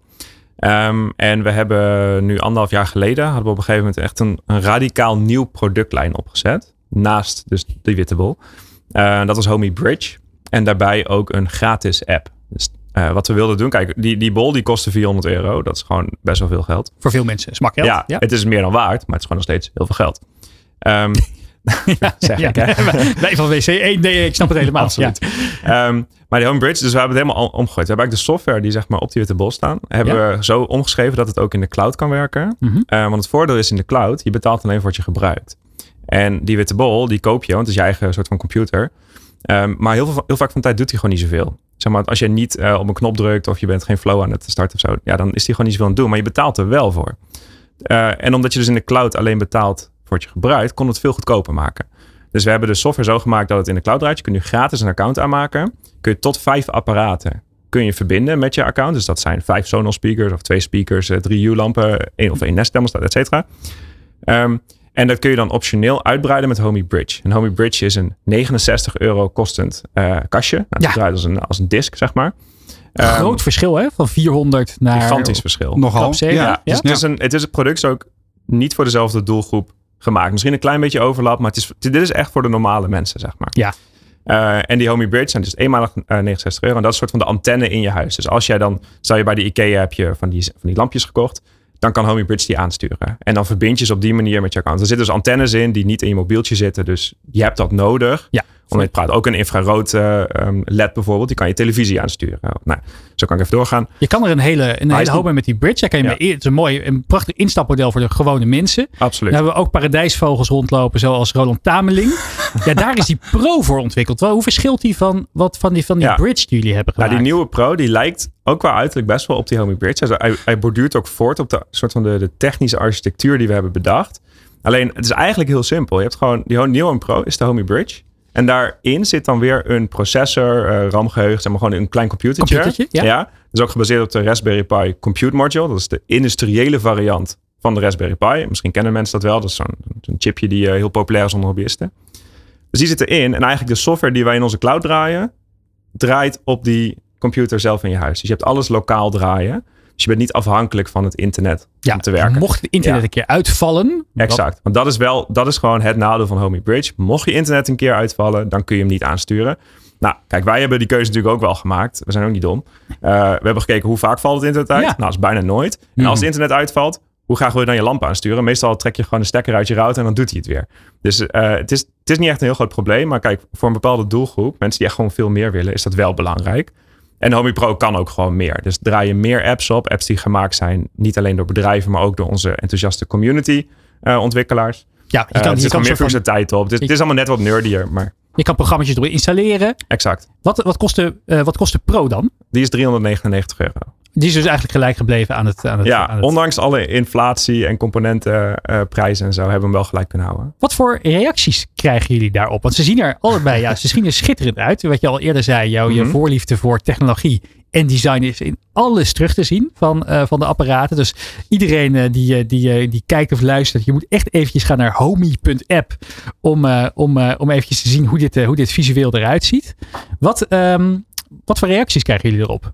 Nou, tijdens de keynote. We vinden het heel leuk om keynotes te doen. Ja, ja het is gewoon, ja, het is gewoon beetje geil. À la Steve Jobs uh, op het podium. Ja, ja, hij heeft goed afgekeken van ons. Nee, nee maar um, uh, wel met een knipoog. Hoor. Uh, sommigen zeggen dat ook wel. Van, ah, het lijkt een beetje op Apple. Maar probeer het wel wat luchtiger te houden. En gewoon wat... wat uh, nou, we komen uit Twente. Weet je, dus het mag wel wat nuchter. Maar het mag wel een beetje showtje zijn. Want ja. Ja, we zijn wel trots op wat we doen. Uh, nou, op het moment dat we de nieuwe Homey Pro hadden aangekondigd, uh, was onze webshop lag plat. Uh, en hij was direct uitverkocht. Dus dat waren de reacties, zeg maar. Uh, wat altijd heel grappig is, want je ziet altijd een hele kleine groep mensen... altijd een beetje zuur zijn, weet je. Die hadden altijd net iets anders gewild. Maar ja, in de praktijk, weet je, we zijn gewoon constant uitverkocht. Ja, dus dat is een hele grote, stille groep die er gewoon heel blij mee is. Ja, want ik zag, ik zag het, voor mij had Tweakers er een recensie over geschreven. En toen zag ik ook in de reacties een paar, een paar mensen die vroegen van... ja, maar in de vorige versie zat dit, dit en dit en dit. Is het dan, denk je dan van, oh, dat is wel handige feedback om mee te nemen? Of is het ook wel een beetje irritant? Dat je denkt, ja, we hebben zo hard gewerkt aan die nieuwe versie. Laat me met rust. Nou ja, kijk... Dat, dat, maar dit gaat iedereen beamen, ook een artiest of zo die muziek maakt. Uh, elke negatieve reactie komt zeg maar vijftig keer zo hard aan ja, als elke een positieve reactie. Ja. Maar het is uiteindelijk onze baan uh, om te luisteren naar onze klanten, maar niet te doen wat ze zeggen. Want de klant die zegt, ik wil dat jij een knopje toevoegt, zus en zo. Ja. Maar het is mijn baan om te luisteren en te zeggen, ja, maar wat is nou je probleem? En dan luister ik naar, weet je, honderd van dat soort klanten. En dan vind ik op een gegeven moment iets wat daar... een soort van het gemeenschappelijke probleem is. En dan maken we daar iets voor. En dat is uiteindelijk echt een, een goede engineer of designer. Die moet zo naar de wereld kijken, vind ik. Um, want anders krijg je op een gegeven moment producten zoals... nou ja, een beetje Microsoft-achtige dingen. Met zeg maar honderd knoppen. En je hebt een cursus nodig om het te gebruiken. Ja, dus dan, dan, dan gaat de ziel uit het product, bij wijze van. Want feitelijk geef je aan dat de community dus heel belangrijk is. Hè? Ik, ik zie ook dat als je, als je de Homey Pro hebt... dan, uh, dan zie ik op jullie, uh, jullie site... dan uh, kun je gebruik maken van community apps en zo. Ja. In hoeverre... is het dan inderdaad co-creatie met de gebruikers? Ja, uh, dat is echt een, een, een symbiotic relationship uh, wat dat betreft. Zeker voor de Pro, want heel veel meerwaarde van Homey Pro zit ook juist in die, in die apps. Er zijn mensen die hebben volledige beveiligingssystemen, apps gebouwd. Ja. Die je dan met Homey Pro zeg maar kan instellen. Dat hebben de, de gebruikers van jullie app hebben dat zelf, uh, zelf ja. gebouwd. En die, dan kun je als, als medegebruiker die ja. apps dus weer gebruiken via jou. Exact, exact. Okay. Het lijkt ook wel een beetje op een, een iPhone of een Android telefoon. Ja. Het is gewoon een app store. En daar kun je apps van downloaden. Ja. Hoe garandeer je dan dat de veiligheid in orde is? Um, nou, daar ja, kan er technisch heel lang op ingaan, maar dat zou ik jullie niet aandoen. Ja, maar uh, slaat eens plat voor, uh, voor onze, uh, de categorie noobs die luistert. Zoals um, ik. Elke app zit, uh, zit standaard. De code van die, van die ontwikkelaar zit in een gevangenis op het apparaat. Ja. En uh, die ontwikkelaar kan een sleutel vragen, dat hij één dingetje mag doen. En dan moet de gebruiker zeggen, ja, dat vind ik oké. Okay. Okay. Dus uh, net zoals op een iPhone, apps kunnen niet standaard met elkaar praten bijvoorbeeld. Precies. Dus ja, we noemen dat gesandbox technisch. Um, zo werkt het ook op Homey Pro. Ja, dus je, je vertrouwt ook op de, uh, de goede intenties van je community en de, uh, het, het, het, het weldenkend vermogen van die mensen dus. Nou ja, we vertrouwen er wel op, um, maar het is niet, de veiligheid is niet dat we erop vertrouwen. De veiligheid is wel de technologie die, die dat zeg maar tegenhoudt. Um, en we hebben natuurlijk een app store, die is ook gecureerd door ons. Ja. Uh, en op het moment dat stel een developer maakt echt misbruik van iets, heeft een lek gevonden bijvoorbeeld, ja, trek natuurlijk die app uit de app store. We zijn ja. ook niet achterlijk. Mm-hmm. Je vertelde eerder in de uitzending al een aantal gave voorbeelden van hoe je zelf je eigen huis slimmer hebt gemaakt. Dat als je op de weegschaal staat en je weegt meer dan een bepaalde, bepaalde, bepaalde mm-hmm. hoeveelheid kilo's en je doet 's avonds de koelkast open, dat je een klein appje krijgt die je toch weer nudgt om de ja. koelkastdeur weer te sluiten. Wat zijn nou voorbeelden geweest van gebruikers die uh, hey, jullie technologie toepassen om hun huis of kantoor slimmer te maken, waarvan je dacht, oh, dit is, dit is echt heel gaaf. Ja, dat gaat zo ver. Echt, wat, wat gebruikers met onze software doen, daar staan we soms echt stijl van achterover. Um, ze die lopen soms ook echt tegen limitaties aan inderdaad. Weet je, dat ze dus een, een flow hebben gemaakt met duizend kaartjes erin. Weet je wel. En één kaartje is dus zet een lamp aan bijvoorbeeld. Nou, dat is, dat is insane. Um, en, en neem ons eens mee, wat voor, wat, wat, waar moeten we dan aan denken als, als, als, als mensen... Ja, mensen die, die gewoon hele leven in de rabbit hole zitten. Die, weet je, die komen thuis en dat ding begint tegen ze te praten. Of een Sonos begint tegen ze te praten. Uh, welkom thuis, dit is het nieuws, weet je, dat, dat vertellen ze dan. En dan uh, gaat standaard, gaan de gordijnen dan dicht bijvoorbeeld. Om acht uur krijgen ze een push-notificatie. Zal ik N O S nieuws aanzetten? Druk je op ja op je mobiel en dan zet hij de televisie aan op het juiste kanaal. Dus op die manier, zeg maar, bouwen ze echt... Uh, echt een leven echt, optimaliseren. Ja, het is voor sommigen ook echt gewoon een, een hobby erbij geworden om het allemaal te doen. En dan uh, maken ze zo'n flow, weet je. En dan, uh, dan werkt dat wel goed, maar dan zit er nog één dingetje. En dan gaan ze de dag daarna gaan ze een beetje tweaken en zo. Dus het is, uh, het is heel leuk om dat, uh, om dat te zien. In hoeverre is het nou echt nog iets voor de, de nou ja, laten we zeggen, bovengemiddelde uh, geïnteresseerden op dit, uh, op dit vlak? Uh, met andere woorden, ben je al echt aan het grote publiek toe? Nou ja, Homey Pro is dus wel echt voor die, ja, een beetje de tweakers ja, mensen, zeg ja. maar. Um, of gewoon mensen die, die van een mooi product houden en daar een beetje mee willen spelen. Uh, Homey Bridge, en dus die gratis app, ja. die is ook bewust wat simpeler. Uh, het is dezelfde app, maar de mogelijkheden zijn wat beperkt. Je kunt daar dus niet die community apps op installeren. Ja. Um, Dat is wel echt gewoon voor het grote publiek. Dat is, dat is niet moeilijker dan wanneer je Philips Hue probeert te installeren of een Sonos. Hoeveel mensen maken daar nu al gebruik van dan? Nou, daar doen we geen uitspraken over. Ah, kom op. Nee, dat, dat doen we echt niet. um, ongeveer? Uh, maar wel echt veel. We hebben ongeveer iets van driehonderdduizend klanten op dit ja. moment. En is dat dan vooral in Nederland? Um, wel wat, maar Scandinavië doen het heel goed. Ja. Uh, nu begint Amerika ook echt op te komen. Dat is dus ook ons. Dat, dat die witte bol was nooit F C C gekeurd. Dus die konden we daar überhaupt niet verkopen. De nieuwe Homey Pro en Homey Bridge wel. Dus dat mag daar, mag daar wel. Uh, dus de kaart die kleurt, uh, kleurt heel mooi daar. Ja. Goeie zaak. Nog, nog één vraag. Op de site zie ik ook dat het bijvoorbeeld ingezet wordt om energie te besparen. Absoluut. Nou, ja. kan ik me voorstellen dat dat voor heel veel mensen een reden is van, oh, nou, ja. misschien moet ik hier ook maar eens wat mee gaan doen. Ja, ja, hoe kan het helpen om energie te besparen? Um, nou, eigenlijk op twee manieren. Homey biedt inzicht in je energie. We hebben gewoon Homey Energy. Dat is ook een, een tabblad in de app. Dus helemaal toegewijd aan energie. Uh, en daar zie je alles van je huis. Wat energie verbruikt kun je daar zien. Um, dus elk apparaat. Nou, sommige apparaten kunnen zelf energie meten. Dus denk aan een hele slimme wasmachine, die kan dat. Of je hebt zo'n, zo'n stekkertje die ertussen kan doen. Die kan energie meten. Maar nog veel leuker. Wij weten van heel veel apparaten het energieverbruik. Die apparaten, zoals bijvoorbeeld een Philips Hue lamp, ja. is die weer.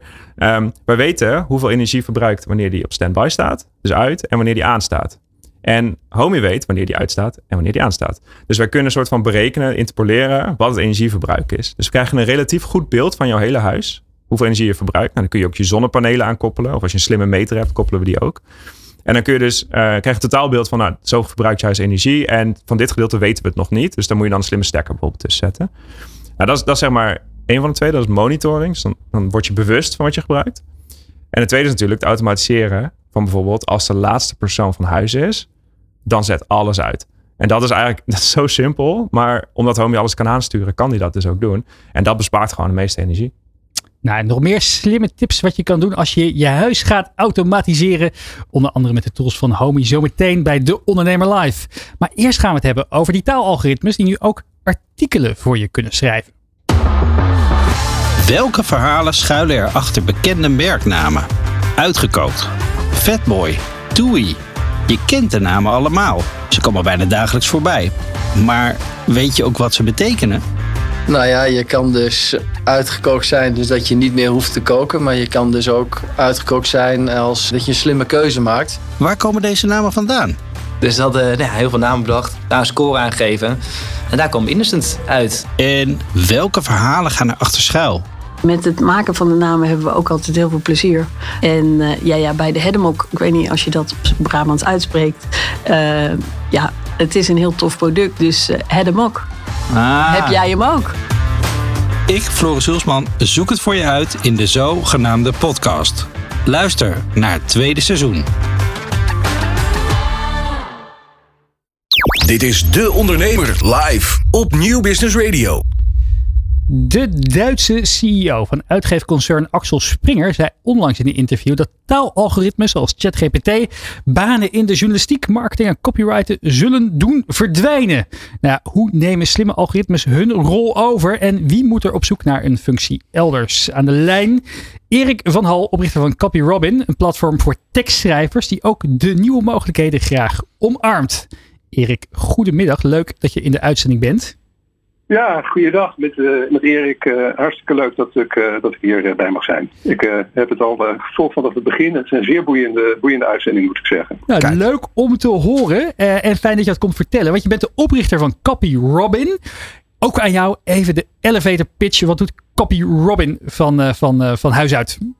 Nou, Copyrobin uh, kun je het beste samenvatten als copywriting as a service. We hebben eigenlijk, uh, ja, ik, ik ben zelf tekstschrijver al, al sinds begin uh, eind jaren tachtig, zeg maar. En op een gegeven moment uh, heb ik ook websites gebouwd. En uh, ik kwam er eigenlijk achter dat de teksten altijd een soort ja, ontzettend bottleneck waren. Ik dacht, nou, dat kwam eigenlijk omdat het nog heel erg bleef hangen in de vorige eeuw met het sturen van Word-documenten en, en, en, en ja, gewoon hele moeilijke workflows en, en rommelig. En het vinden van een goede schrijver was ook lastig. Nou, toen heb ik eigenlijk bedacht van hoe kan ik dat ja, eigenlijk alle pijn en alle frictie uit het proces weghalen. En nou, daar is Copyrobin uit, uit voortgekomen. Ja, jullie hebben inmiddels driehonderdvijftig tekstschrijvers aan je gebonden, ruim, ruimschoot zelfs. Uh, ja, nog heel even, nog even, ja, ja, nog even over de naam. Ik dacht dus altijd dat het ging over Robin als in de helper van Batman. Maar als ik nu naar het logootje kijk, gaat het volgens mij over het vogeltje, of niet? Dat klopt, ja. ja, ja, ja. Ik wilde destijds een naam uh, die uh, zowel... Uh, beschrijvend was, zoals wat het is, hè, copy, en ook uh, iets knuffelbaars, iets leuk had, en ik ben een vogelliefhebber. En, en dan moest natuurlijk de .com en de .nl en zo moesten afvrij zijn. Dus nou, daar ben ik, zo ben ik op Copyrobin uitgekomen. Zo zijn we op Copyrobin uitgekomen. Nou, met, uh, je zit al, al ja, sinds de jaren tachtig in het vak. Nou, dan moet jou ook de ontwikkelingen rondom ja, taalalgoritmes, zoals ChatGPT, die zullen jou niet ontgaan zijn. Ja, hoe heb nee. je, hoe heb je die, die, die golf die de afgelopen maanden over ons heen is gekomen, van die enorme kundige taalalgoritmes die kunnen lezen en schrijven zoals wij mensen, hoe heb je dat, hoe heb je dat ervaren? Ja, dat, dat heeft ervoor gezorgd dat ik, uh, dat ik ja, eigenlijk dag en nacht mee bezig ben. En, de, en van verwondering aan de ene kant en, en soms natuurlijk ook angst. Hè? Jeetje, wat gaat het allemaal betekenen? Um, ja, en uiteindelijk uh, dacht ik van ja, ik wist, ik wist al heel lang dat het eraan zat te komen. Ik volg het al eigenlijk al jaren en ik dacht, ik had altijd gedacht, nou ja, we hebben wel een platform waar je, waar je veel input hebt, veel data hebt. Dus als het eenmaal komt, dan kunnen wij wel snel gaan koppelen en zorgen dat wij uh, kunnen meeliften op die, op die, uh, op die host. Dat die host zo heftig zou zijn, heb ik ook niet zien aankomen, moet ik eerlijk bekennen. Het, het is echt, echt wel waanzinnig. En ik val elke dag nog weer van verbazing in verbazing over wat er mogelijk is. En ik moet ook de hele tijd mijn, uh, ja, mijn plannen weer een beetje bijstellen. Dus uh, ja, het, is, het zijn spannende tijden. Nou, een van de eerste dingen die we hebben gedaan, dat is waar we het denk ik over gaan hebben, hè, is, die, uh, is dat wij zeggen van ja, een van de grootste problemen uh, met uh, A I-generated content is nu eigenlijk uh, dat het vaak een beetje fantaseert. Jullie hadden het net al even over, hallucineren. En, uh, Feit en ja, fictie dus, die door elkaar worden gehaald. Ja, en, en dat er gewoon echt volstra- volstrekte onzin. Bijvoorbeeld, uh, ik, ik kreeg bijvoorbeeld zelfs teksten met allemaal hele geloofwaardige U R L's erin. Daar ging ik erop klikken en dan kwam je nergens uit. Het waren gewoon ook verzonnen U R L's. Ja, ja, ik ben het zelf ook vaak tegengekomen. Ook inderdaad hele, fe- ja, hele cijfers die in rapporten zouden staan. Die gewoon daar, als je even gaat zoeken, niet erin staan. Dus ja, ja. dat is natuurlijk het, inderdaad het, het, het euvel weer. We kunnen niet, je kan niet zomaar een, een, de alle, alles wat hij uitspuwt op het internet plaatsen. Want zo bleek ook bij techsite C net. Die besloot een paar, paar, paar, paar weken of een paar maanden geleden om een deel van hun journalisten ook alvast te vervangen door A I-robots. Die hadden bijvoorbeeld nieuwsbrieven over cybersecurity gemaakt. En die bleken vol te staan met allemaal verkeerde adviezen over hoe je ja. jezelf dus zou moeten beveiligen, wat niet zo bleek te zijn. Dus je kunt dus ook te snel gaan. Je kan ook te snel gaan. Ja, ja.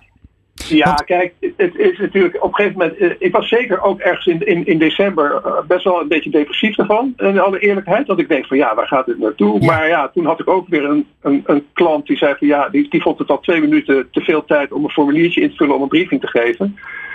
En toen dacht ik, nou ja, ik kan in twintig minuten wel of een half uur een aardig artikel schrijven. Maar deze mensen hebben, hebben, hebben die tijd ook niet. En uh, om alles zelf te gaan doen. Dus wij willen eigenlijk die brug slaan. We willen ja. best of both worlds aanbieden. Dus zodat je uiteraard zoveel mogelijk gebruik maakt van alle mogelijkheden die er nu zijn. Ja, en daar dan de human touch aan toevoegen. En ook, ook dat specifieke werk, het schrijven van slimme prompts, het, uh, het zorgen dat je goede teksten krijgt uit die, uit die tools. Dat is ook een, ja, dat, dat wordt meer onze dienst dan. Hè, dus ja, wij moeten ook een, ja, het is niet een pivot, maar wij moeten wel aardig aanpassen. En, uh, en ik, ja, ik vind dat gewoon super uh, uh, spannend en, en, en opwindend en. Uh, Ja, uh, het zijn echt hele, hele interessante tijden in ons vak. Dat kan ik wel zeggen. Ja, want Erik, je gaf net aan, we hebben al, al diverse keren vanwege de opkomst van deze technologie de plannen moeten wijzigen. Ik ben even op, uh, benieuwd naar de organisatorische kant van dat verhaal. Want hoe weet je dan dat je je organisatie wel op de goede manier inricht voor je klanten de komende tijd? En dat je niet over een paar maanden weer moet gaan schaven? Ja, dat is natuurlijk zo, sowieso heel veel gesprekken voeren met bestaande klanten. En ook met potentiële klanten. Ook met klanten die bijvoorbeeld vertrekken. En dan vraag ik van waarom. En enkele keer zeggen ze ja, ik heb, ik heb jullie niet meer nodig. Het gebeurt nu wel, zo nu en dan. Um, maar uh, ja, daar, daarvan leren. En dan kijken wat heb je dan wel nodig. En nou, wat wij bijvoorbeeld wel gaan doen. We hebben een, een, een samenwerking met de programmeur die heel veel online tools maakt met artificial intelligence. En dan niet alleen ChatGPT, maar dus ook werkelijke data. Dus bijvoorbeeld zoekmachine optimalisatie, ja. analyse. van, van, van, van uh, zoekresultaatpagina's en zo. Daarmee gaan wij, uh, die gaan we integreren in onze tool, zodat de briefings, uh, dat de klant eigenlijk nog maar, wij spreken alleen maar een zoekwoord, zoekterm nodig heeft om een briefing te geven. En, en verder, daar helemaal geen, dan, die briefing die wordt helemaal geschreven door A I daarna. Uh, maar wel op basis van echte feiten. Want we weten ook heel veel over die klant. Hè, want die doet een intake, intake uh, formulier. Dus al die data hebben wij. En dat geeft ons denk ik wel een mooie positie om de hele workflow die nu al, ja, waar we eigenlijk altijd al focus op hebben om dit uh, zo makkelijk mogelijk te maken. Ja, ja, die wordt nog makkelijker. Het helpt je om mee te denken dus. Het uh, zal de vaste kijker en luisteraar van het programma niet te ontgaan zijn dat uh, kunstmatige intelligentie een van mijn uh, vele zakelijke hobby's is. En ik heb ja. gisteren een workshop gegeven inderdaad over A I copywriting specifiek en wat je allemaal kan gebruiken om uh, niet alleen artikelen te genereren, maar ook ideeën voor je bedrijf, social media posts, ja. uh, uh, LinkedIn outreach berichten. Um, Emiel, jij, bent, uh, ja, jij, jij hecht ook alles wat los en vast zit aan elkaar vanuit jouw uh, jou, jou fascine- van jou, jou tech-fascinatie. Dit is een compliment overigens hoor. Waar, waar, waar, waar, heb, jij al, waar, ja, waar heb jij het al uh, voor toegepast? Heb jij ook een paar leuke toepassingen gebruikt waar misschien de gemiddelde kijker en luisteraar nog niet aan gedacht heeft? Um, nou, valt op zich nog wel, nog wel mee. Uh, waar ik wel mee zit te spelen is, kijk, bij Homey heb je dus die flows, weet je. En die kun je dan op zo'n canvas kun je uh, blokjes zetten en met lijntjes met elkaar verbinden. Uh, ik heb wel eens geprobeerd om uh, ChatGPT dat te leren. Dat datamodel wat daarachter zit, mm-hmm. dat is natuurlijk gewoon computercode. Dat zie je niet als gebruiker, maar dat zit er wel. Uh, om hem dat te leren. Om dan vervolgens dat je in één zin kan zeggen wat je wil. Dus ik wil als ah, de laatste persoon ja. weggaat, wil ik dat alle lampen uitgaan. En ik wil dat je een push notificatie stuurt en de deur dicht doet. En dat hij voor jou dan uiteindelijk die flows in elkaar gaat zetten. Ja, dus hij maakt dan dat datamodel. Maar ja, onze, onze webapp zeg maar, die laat het dan gewoon weer zien. Als, als, alsof je het gewoon een, uh, zelf hebt, elkaar hebt geklikt. Dus uh, dat vind ik wel een heel interessant idee. Of dat misschien uh, echt wat kan gaan en worden. En hoe ver kwam je ermee? Want eerder in de uitzending spraken we Alexander Wijninga van chatbotbedrijf Watermelon uit Utrecht. En hij, um, hij zei dat veertig procent van zijn, hun back-end software dus nu al mede mogelijk ja. is gemaakt door ChatGPT. Hoe heb jij, hoe ervaar jij dit als je hiermee aan het stoeien bent? Um, het doet het goed, maar om, om uiteindelijk iets werken te maken moet het perfect zijn, want het, is, het zijn computers, hè? Die kun je niet een beetje half-half iets laten doen. Uh, maar ik, ik zie wel dat dit kan gaan werken. Dus ik wilde eigenlijk een keer iemand opzetten, gewoon fulltime, om dit uit te gaan bouwen. Um, Want ja, er zit wel echt wat. Ik ben ook nog, nog even benieuwd naar de menselijke kant, hè, Erik. Want ja. um, ik schrijf zelf ook teksten. En ik vind het altijd het grootste compliment als uh, mijn opdrachtgever terugkomt met, het, met de reactie. Hey, dankjewel. Deze is wel typisch Tameling. Met andere woorden, jouw toontje zit erin. Je, de de uh, hopelijk vrolijke flow en de, de, de verrassende woordkeuze die je er toch een beetje in wil zetten als, als schrijver. Hoe zorg je dat, um, en ik zie ook in, in, in jullie verhaal dat die menselijke touch heel belangrijk is. Maar hoe zorg je nou dat je opdrachtgever daadwerkelijk met een, met een optimale tekst ook op dat vlak uh, uh, in zijn handen zit? Ja, kijk, de, uh, wij koppelen altijd een klant aan een vaste schrijver. En uh, als dat een goede match is, en dat, dat peilen we eigenlijk continu, dan, uh, ja, dan, dan heeft die schrijver die, die stijl van die klant in de vingers. Ja. En, dat is natuurlijk, er, zullen, er zal ook wel een moment komen dat je de A I daarin kan trainen. En nu is het wel zo dat bijvoorbeeld uh, ChatGPT, uh, ja, die data is van tot september tweeduizend eenentwintig. En het, ja, het heeft geen verbinding met internet. Mm-hmm. Het gekke is dat hij soms allerlei U R L's stuurt. En ze gaf al aan, een groot deel daarvan is gewoon verzonnen. Ja. Dus hij haalt alle informatie uit wat jij erin stopt. En nu is het redelijk beperkt hoeveel je er per keer in kan stoppen. Maar goed, daar had uh, Watermelon, die zijn wel bezig natuurlijk, hoorde ik net, hè, met het trainen van, en dat kan wel natuurlijk, het trainen op eigen, eigen data. Maar dat, ja, daar, je, ik doe dat dus nu wel, dat ik bijvoorbeeld drie voorbeelden geef van, van teksten die ik, eerder heb, die ik eerder heb geschreven. En dan zeg ik van, nou schrijf het in deze stijl. En dat, ja, dat, dat doet hij best wel aardig, moet ik zeggen. En ja, die ontwikkelingen gaan nu zo snel. Ja, hoe is dat over een jaar? Weet je, dat is, dat, dat is, echt, een, uh, dat is echt een vraag. Nou heb jij uh, ook, uh, jij bent niet alleen ondernemer, maar je hebt ook driehonderdvijftig plus tekstschrijvers, uh, al dan niet freelance, onder je hoede. Die moeten hier ook met een uh, schuin oog naar kijken en misschien ook enige vrees voor hun baan. Wat voor ja. reacties krijg je van hun en hoe stel je ze gerust dat, uh, dat ze nog steeds uh, uh, nuttig zijn met hun kwaliteit in de nabije toekomst? Nou, dat is het omdat wij, kijk, ik denk dat het, de tekstschrijver zal... Uh, En dat is een gekke. Zeg maar een paar jaar geleden dacht ik dat vooral creativiteit hè, en originaliteit en zo, dat dat uh, uh, nooit, niet snel door computers gedaan zou worden. En als ik nu kijk naar ChatGPT vier, dan zijn sommige teksten gewoon ook creatief. Uh, dus ik denk dat, dat de, het, het schrijven uit eigen ervaring, kijk, die, die robot die kan niet meemaken wat jij meemaakt. En dus een goed gesprek hebben met een opdrachtgever over hun, zijn bedrijf of zijn haar bedrijf. En wat ze allemaal meemaken en hoe ze in, de, in, in het leven staan en hoe ze er in de zaak staan. Nou ja, dat kan misschien straks ook wel met een chatbot, wie weet. Hè, dat, dat, ik zou, dat sluit het natuurlijk niet uit. Maar da, ja, om dan die intermenselijke, uh, uh, inter, ja, wat er tussen twee mensen gebeurt en dat te vertalen naar een uniek eigen verhaal. Ik denk dat daar de, de kracht straks zit. En dat dan eigenlijk dus een schrijver misschien beter moet zijn in interviews en in uh, persoonlijke contacten, uh, uh, verstand hebben van bepaalde onderwerpen.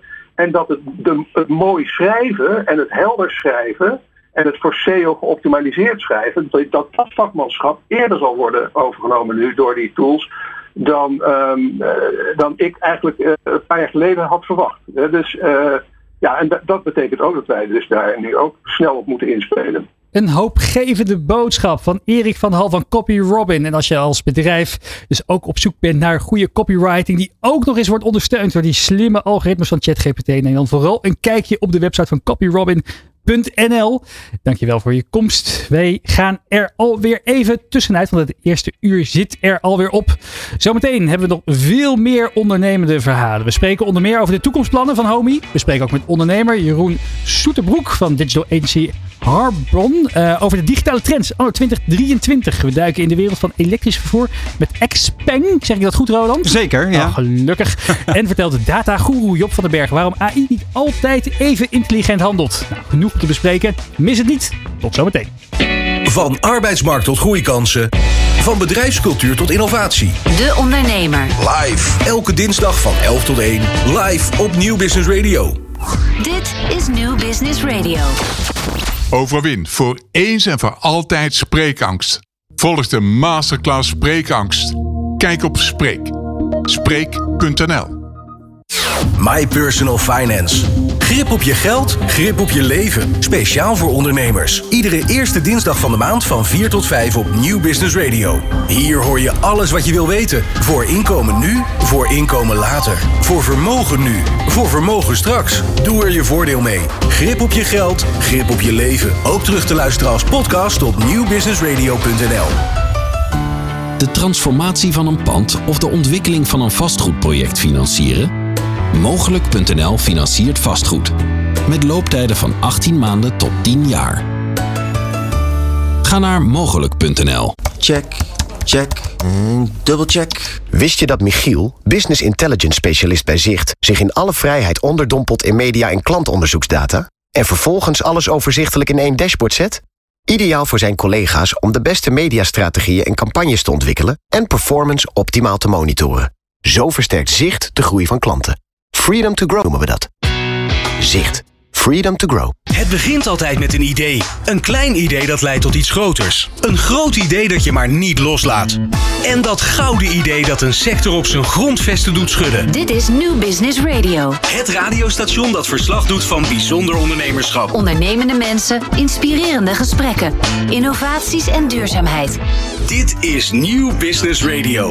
Van arbeidsmarkt tot groeikansen. Van bedrijfscultuur tot innovatie. De Ondernemer. Live. Elke dinsdag van elf tot één. Live op Nieuw Business Radio. Met Remy Gieling en Roland Tameling. Welkom terug bij de Ondernemer Live van dinsdag eenentwintig maart. Hier vanaf het Mediapark in Hilversum, waar het ongelooflijk grijs, saai weer is, Roland. Ja, maar de in, uh, inhoud van deze show is wel lekker. En ik ben nog even benieuwd naar jouw mening hierover. Binnen schijnt de zon, ja. Ja, toch? Nog... Zo, zo is dat. Ja, twee kunstzonnen op onze gezichten en uh, langzaam maar zeker bruinen we bij richting de zomer. Maar uh, we hebben het natuurlijk over A I en, en ChatGPT en al die, die kunstmatige intelligentie die wellicht ook ons vak een beetje gaat ondersteunen, zullen we het maar noemen. Hoe zie jij die toekomst eigenlijk uh, als, als, als kenner op dat vlak? Ja, uh, maak je, jij je zorgen om jouw baan? Ik zag jou gelukkig een beetje Een beetje, beetje, beetje op, opvrolijken toen uh, met Eric Van Hall van Copyrobin. Die zei dat hè, de baan van journalisten niet zullen verdwijnen, maar dat het vooral zal worden ondersteund ja. door algoritmes. Dat het talent van journalisten om de juiste vragen te stellen, de juiste mensen te spreken zal blijven bestaan. Ik denk dat eerlijk gezegd ook. Ik was gisteren dus bij Editie N L om hierover te praten. Over hè, wat, wat voor ontwikkelingen zijn er ja, gaande ja. en wat speelt er nou uiteindelijk. En dan zei ik ook, ja, het uh, zal uiteindelijk gaan om die symbiose tussen mens en machine.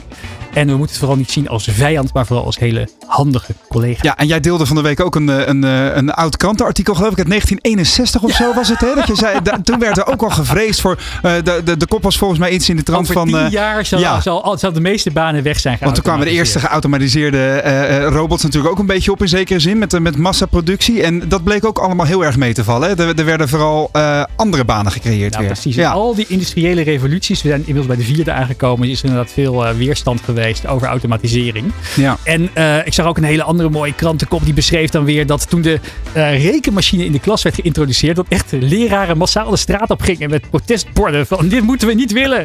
Mensen moeten kunnen hoofdrekenen. Ja, nou dat is inmiddels wel veranderd. Hè? Want tegenwoordig kan niemand meer hoofdrekenen. Dus wat dat betreft hebben ze gelijk gekregen. Maar goed, zullen wij eens even in de, de stellingen duiken? Ja, want zo dadelijk in deze dit tweede uur van de show spreken we inderdaad over de toekomstplannen van onze tafelheer Emiel Nijssen met Homey. We spreken met uh, de ondernemer van digital agency Harbon over de digitale trends anno twintig drieëntwintig. Duiken we in de wereld van elektrisch vervoer met Xpeng. En vertelt straks data-goeroe Job van den Berg waarom A I niet altijd even intelligent handelt. Maar eerst de stellingen, dus we gaan snel van start. Van arbeidsmarkt tot groeikansen. Van bedrijfscultuur tot innovatie. De Ondernemer. Live. Elke dinsdag van elf tot één. Live op Nieuw Business Radio. Emiel, we openen het tweede uur altijd met een aantal prikkelende stellingen voor onze tafelgast. Dus ook jij bent het slachtoffer vandaag. Je kunt nooit genoeg I O T slimme apparaten in je huis hebben. Nou, je kunt wel genoeg apparaten hebben. Maar te veel ook of niet? Heb je er snel te veel? Nou, niet snel. Moet je wel je best doen. Maar okay. Op een gegeven moment heb je gewoon je problemen thuis opgelost, toch? Het I O T-ecosysteem is voor veel consumenten nog steeds veel te complex. Ja. Oh. Hardware is hard. Als ik dit van tevoren geweten had, was ik er misschien nooit aan begonnen. Uh, het is zeker heel moeilijk. Maar ik ben heel blij dat we er heel naïef in zijn gestapt. Want anders hadden we dit allemaal nooit meegemaakt. Ik geloof wel... soms ook dat bedrijven iets te naïef moeten zijn, anders dan gebeurt er gewoon niks. Wel slapeloze nachten gehad? Heel veel. Dan gaan we, ik, ik wil meteen doorvragen, maar dat is niet het idee. Hè? We gaan uh, door naar de volgende stelling. Ja. Uh, ik heb zelf ook I O T-apparaten die ik zelden gebruik. Ja. Als mensen mij vragen waar te starten met I O T, dan raad ik ze aan... Ja, I O T is zo breed. Dat kan ik niet. Lampjes? Oh, voor consumenten. Ja. ja. Uh, nou, een slimme thermostaat. Het Connected Huis is leuk, maar ook een luxe product. Beetje. Je kunt, je kunt zonder. Maar je kunt ook zonder een smartphone. Mooi. Mensen moeten zich eerst richten op duurzaamheid voordat ze naar die I O T-apparaten gaan kijken. Nou, ik denk dat dat wel samen gaat. We hebben ons te lang gericht op de nerdmarkt. Het grote geld zit bij het grote publiek. Nou, dat moet nog blijken. Ah, ik hou wel van het Tesla-model. Hè? Eerst gewoon een, een duur model met alle toetsen balanced wat je wil. En dan ga je dat omvormen naar iets wat voor normale mensen echt een probleem oplost. Ja. Bij jouw grote held Tony Fadell ook gelukt met de Nest-thermostaat, geloof ik. Ja. Ja, er was natuurlijk ook wel een adoptieprobleem voor hem. Want mensen dachten, ik heb toch een thermostaat. Ja, maar hij ja. sloeg wel redelijk aan. Maar er is zoveel marketingbudget bij hun doorheen gaan. Dat is niet normaal. Ja. um, er is te veel versnippering in de markt. Consolidatie zou goed zijn. Mm, er is wel te veel versnippering. Dat lost Homey natuurlijk ook een beetje op. Mm-hmm. Consolidatie beperkt ook wel weer innovatie. Zeg maar de, de, de lowest common denominator. Dus ja? een soort van de laagst deelbare Als, als, als je meerdere apparaten hebt in een categorie en die moeten allemaal hetzelfde kunnen, dan, dan rem je de innovatie van die fabrikanten wel enorm. Ik raak ook zelf wel eens de weg kwijt in het I O T-bos. Ja, absoluut. Ja. Dan ga ik naar onze website en dan zoek ik op wat andere gebruikers doen. Ik maak mij wel eens zorgen dat criminele hackers kunnen meeluisteren of meekijken met slimme apparaten. Ja, daar zijn we wel heel erg mee bezig. Er zijn merken die ik niet op ons platform wil toelaten. Um, ja, die zijn er denk ik wel. Maar we zijn, ja. Het is, aan de, het is aan de consument of ze dat willen koppelen of niet. Ze hebben het toch al gekoppeld. Ja, maar je hebt ook je eigen standaarden, toch? Ja, ja, we keuren apps. Daar moet, ze moeten aan bepaalde eisen voldoen. Ja. En tot slot, na Amerika zou ik Homey best in China willen lanceren. Nee. Stellend. Mooi. Hmm. Roland, ja? Ik denk dat dit een van de... Ja, ik, ik, ik, ik heb, we hebben, doen elke aflevering deze stelling. En er komen heel vaak leuke, verrassende antwoorden uit. Maar ik heb hier al heel veel mooie, weldoordachte ideeën gehoord. Ja, kunnen we een uurtje extra claimen op de zender of niet? Ja. Even bijboeken. Met name bij die laatste vind ik wel triggerend uh, meteen. Hè? Je zegt, uh, China is niet voor ons een beoogde markt. Met een volmondige nee, waarom niet? De wereld is zo groot. Ja. Um, wij snappen China helemaal niet. Ze hebben hele andere eisen, wensen. Uh, kijk naar een merk als Xiaomi, wat in China ook heel populair is. Dat, dat is ongeveer tien keer zo goedkoop als alles wat we ooit kunnen gaan maken. Um, hoe ze dat doen, ja, ik weet het niet. Zit dat in schaal? Sorry. Ja, dat ja. ja, een miljard consumenten. Sowieso. Ja. Um, sowieso zit in schaal natuurlijk ook. Denk aan, uh, aan uurlonen daar, hè, van mm-hmm. hun engineers. Ze hebben gewoon een andere kwaliteitsstandaard, uh, denk ik. Um, nou, ik had laatst het, uh, het boek uh, over Tencent gelezen. De internetgiganten. Die hebben daar de zes negen negen mentaliteit. Zes dagen in de week van negen uur 's ochtends tot negen uur 's avonds werken. Ja, kom op zeg. Je moet, toch ook, ja, je, je, je moet werk vinden wat je het leukste vindt om te doen. Maar je moet ook wel leven daarna. Nou houdt ze in, de, in, het, uh, in, uh, in Twente van hard werken. Maar je zegt dit gaan we niet doen. Nee. Ja, maar ik denk ook. Op, weet je wat het probleem is? Als je alleen maar aan het werken bent. Hoe kun je dan nog snappen wat je klanten ervaren? Als je niet eens thuis bent om je smartphone te gebruiken bijvoorbeeld. Je moet ook wel kunnen inleven in je gebruikers. Ja, in, in China kan ik me voorstellen dat ze zeggen... ja, dat doen wij door veertigduizend mensen op een, op een klus te zetten. Wat, wat in de autowereld ja. bijvoorbeeld helemaal niet ongebruikelijk is. Ja, ja, dat op zich, kijk, kapitalistisch gezien werkt het wel. Maar dat is niet een wereld waar ik in zou willen leven. Ja. Ik, hou wel, ik wil wel een beetje balans hebben. Jij nog dingen die, uh, die opvielen, Remy? Nou ja, ik, uh, ik uh, doe ook nog wat rondom uh, cybersecurity. Dus mijn, mijn, mijn oor ging ook weer aan over inderdaad die criminelen... die misschien wel kunnen meeluisteren en meekijken met slimme apparaten. Hoe, hoeveel zorg moeten we ons daarvoor maken? Um, Want ik nou, ken cyber-experts die zeggen... die slimme apparaten komen bij mij er niet in. Over het algemeen, als je een beetje goede merken koopt... dan is dat gewoon op orde. Ja. Um, maar als jij naar de Action gaat en je wil echt per se het laagste van het laagste zeg maar, betalen, dan, ja, dan moet je niet raar opkijken als dat ding dus met China verbinding maakt en dat andere mensen ook nog de toegang tot hebben tot eigenlijk je wifi-netwerk thuis. Want ja. dat ding stelt dat soort van open, uh, dat je dus andere apparaten in huis ook kan zien. Dus enerzijds zeg je van zorg dat je ook een beetje kwaliteit in huis haalt. Goedkoop ja. is dat wat dat betreft goedkoop ook weer duurkoop. Altijd duurkoop, ja. Tegelijkertijd is er volgens mij ook, en correct me if I'm wrong, want ik zit niet voldoende in dit onderwerp, maar een uh, gedoe geweest bij, uh, bij Ring, de, uh, de maker mm-hmm. van slimme deurbellen, camera's, uh, uh, uh, gekocht door Amazon mm-hmm. een tijd geleden, waarbij ze ook te maken had met, een, uh, met, uh, met enige uh, vorm van, van datadiefstal. Uh, dan moet jij mij, mij vertellen even okay. wat dat precies was. Ik, ik heb wel, ik herinner me iets van dat medewerkers mee konden kijken of zo. Maar dat is natuurlijk interne policies. Dat ja. is wel belangrijk. Nou, ja, misschien, heb ik, misschien heb ik het inderdaad verkeerd. En uh, zitten we hier gewoon uh, uh, verkeerde feiten op de radio uit te spuwen. Waarvoor mijn excuses mocht dat het uh, geval ja, kijk, zijn. Nou, als je als bedrijf gigantisch groot bent. En Ring doet het gewoon heel goed. Want ze, zitten, ze maken een product wat heel goedkoop is. Hè. Ze zijn echt heel agressief in hun marketing. Um, ja, dan op een gegeven moment krijg je altijd wel een schandaaltje, denk ik. Ja, ik, ik las inderdaad in dat security news this week. Ring is in een standoff with hackers. Dus vandaar dat het uh, in mijn, uh, ja. mijn uh, critical vulnerability breach in Android phones. Maar goed, dat is allemaal veel te technisch. Maar dit is voor het grote publiek natuurlijk wel een van de drempels om acceptatie uh, van smart home producten uh, te omarmen, ja. zal ik maar zeggen. Want, want heel veel mensen denken toch, ja, dan, dan zet ik ook mijn, mijn achterdeur open voor, uh, voor delen van de wereld die ik niet in mijn huis wil ja. hebben. Ja, sowieso. En dat, bij, bij het goedkope spul heb je dat natuurlijk sneller dan ja. dat kwalitatieve spul, wat ook vaak in de westerse wereld gewoon wordt ontwikkeld en gemaakt. Uh, maar privacy is natuurlijk ook een groot aspect. Um, bij Homey vinden we privacy super belangrijk. Uh, bijvoorbeeld ons, ons abonnement van twee negenennegentig per maand. We, we draaien ads met is jouw privacy twee negenennegentig per maand waard. Maar mensen kunnen ook wel uh, een Google Home kopen. En dat werkt ook wel een beetje. Het kan by far niet zoveel, maar dan denken ze dat dat smart home is. Maar zijn er zich helemaal niet van bewust, zeg maar, dat zij het product zijn. Weet je, de data die zij gebruiken in huis, dat wordt weer doorverkocht uh, indirect natuurlijk. Mm-hmm. Andere bieders. Ja, er zijn gewoon heel veel mensen, steeds meer, die, die wel die privacy belangrijk vinden en daar ook best een biertje per maand voor over hebben. Wat mij ook nog opviel in jouw antwoorden, je zegt consolidatie is op zich wel goed in deze versnipperde markt, maar het remt ook innovatie. Ja, die vond ik ook scherp. Ja, toch? Dat, dat, ja, in, ja. in hoeverre um, uh, is jullie markt enorm concurrerend en waar halen jullie dan de scherpte vandaan in die, in die red race? Um, nou, ik, ik doelde dat vooral op de fabrikanten die de apparaten maken. Dus denk aan slimme lampenfabrikanten. Ja. Um, Uh, big Tech, dus dat is vooral Google, Amazon en Apple. Ja. Die, uh, die zijn nu heel erg fanatiek bezig met een smart home standaard. Matter heet dat. En dat is dan een soort van uh, gestandaardiseerd. Nou, in mijn ogen is het weer de zoveelste. Maar het feit dat Big Tech het doet, zorgt er wel voor dat fabrikanten het wel willen gaan implementeren. Alleen die standaard is zo beperkt. Het kan zo weinig. Bijvoorbeeld een lamp kan aan-uit, kan van kleur veranderen en kan dimmen. Maar bijvoorbeeld mijn Philips Hue lamp, die kan ook even knipperen. Mm-hmm. Dat zit gewoon ingebouwd, is het fabrikant bedacht, handig. Dus ik heb dat gekoppeld aan mijn deurbel. Als iemand aanbelt, gaat mijn Hue lamp knipperen.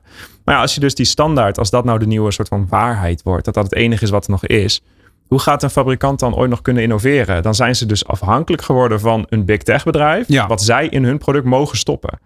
En dan zegt Big Tech, ja nee, maar dat kun je wel in je eigen app doen. Maar in de praktijk is dat gewoon heel ingewikkeld geworden. Dus ik vind dat altijd heel gevaarlijk. Zeg maar, als, als consument wil je altijd dat dingen lekker goed samenwerken.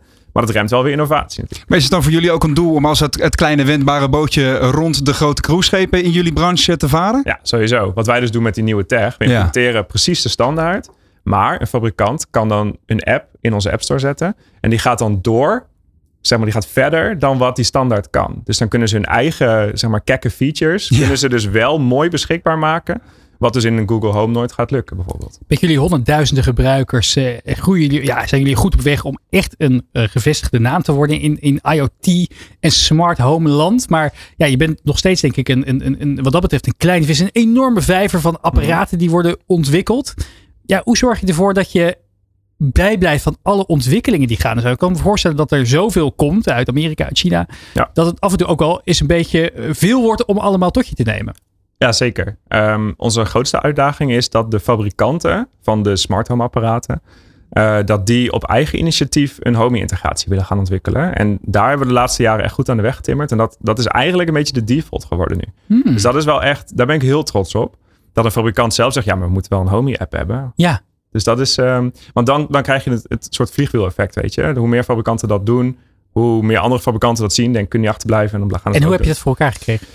Um, heel veel ja, luren. Dat is heel veel werk. Ja. Uh, maar ja, in het Overal begin help je zich, gaat gewoon heel veel met ze in gesprek. En ja. dan in het begin hebben wij dat, de ontwikkeling ervan gesponsord bijvoorbeeld. En op een gegeven moment dan, dan word je ah. zelf groot. En, dan, maar je hebt, en dat zijn gewoon koude mailtjes die je hebt gestuurd naar fabrikanten met hey, wij hebben dit product. Ja, wij ze kennen ons al, dat scheelt in ieder okay. geval. Uh, en wat is, soms, wat is ook heel vaak is gebeurd, dat onze community, dus die, die developers. Um, die vragen het misschien ook al. Ja, nou, die maken het dan zelf eerst. Oh ja. En dan zegt de fabrikant, hey, super nice, kan ik dat overnemen? En kunnen we het nu in-house gaan doen? Want ik wil wel dat het mijn soort van silver control heeft. Heb, ja. ja, precies. Uh, dus dat was een hele mooie kickstart voor, zeg maar, uh, die fabrikanten het zelf laten doen. Nou, ah, mooi. Nou, hoe jullie dat, uh, wel, ja, wel, welk groeipad jullie opgaan om, uh, om inderdaad de wereld te veroveren. En zeker ook jullie eerste stappen om uh, Amerika ja, tot, uh, tot grote succes te laten worden. Daarover zometeen meer in De Ondernemer Live. Maar eerst gaan we naar het volgende. Welke verhalen schuilen er achter bekende merknamen? Uitgekookt, Fatboy, Toei. Je kent de namen allemaal. Ze komen bijna dagelijks voorbij. Maar weet je ook wat ze betekenen?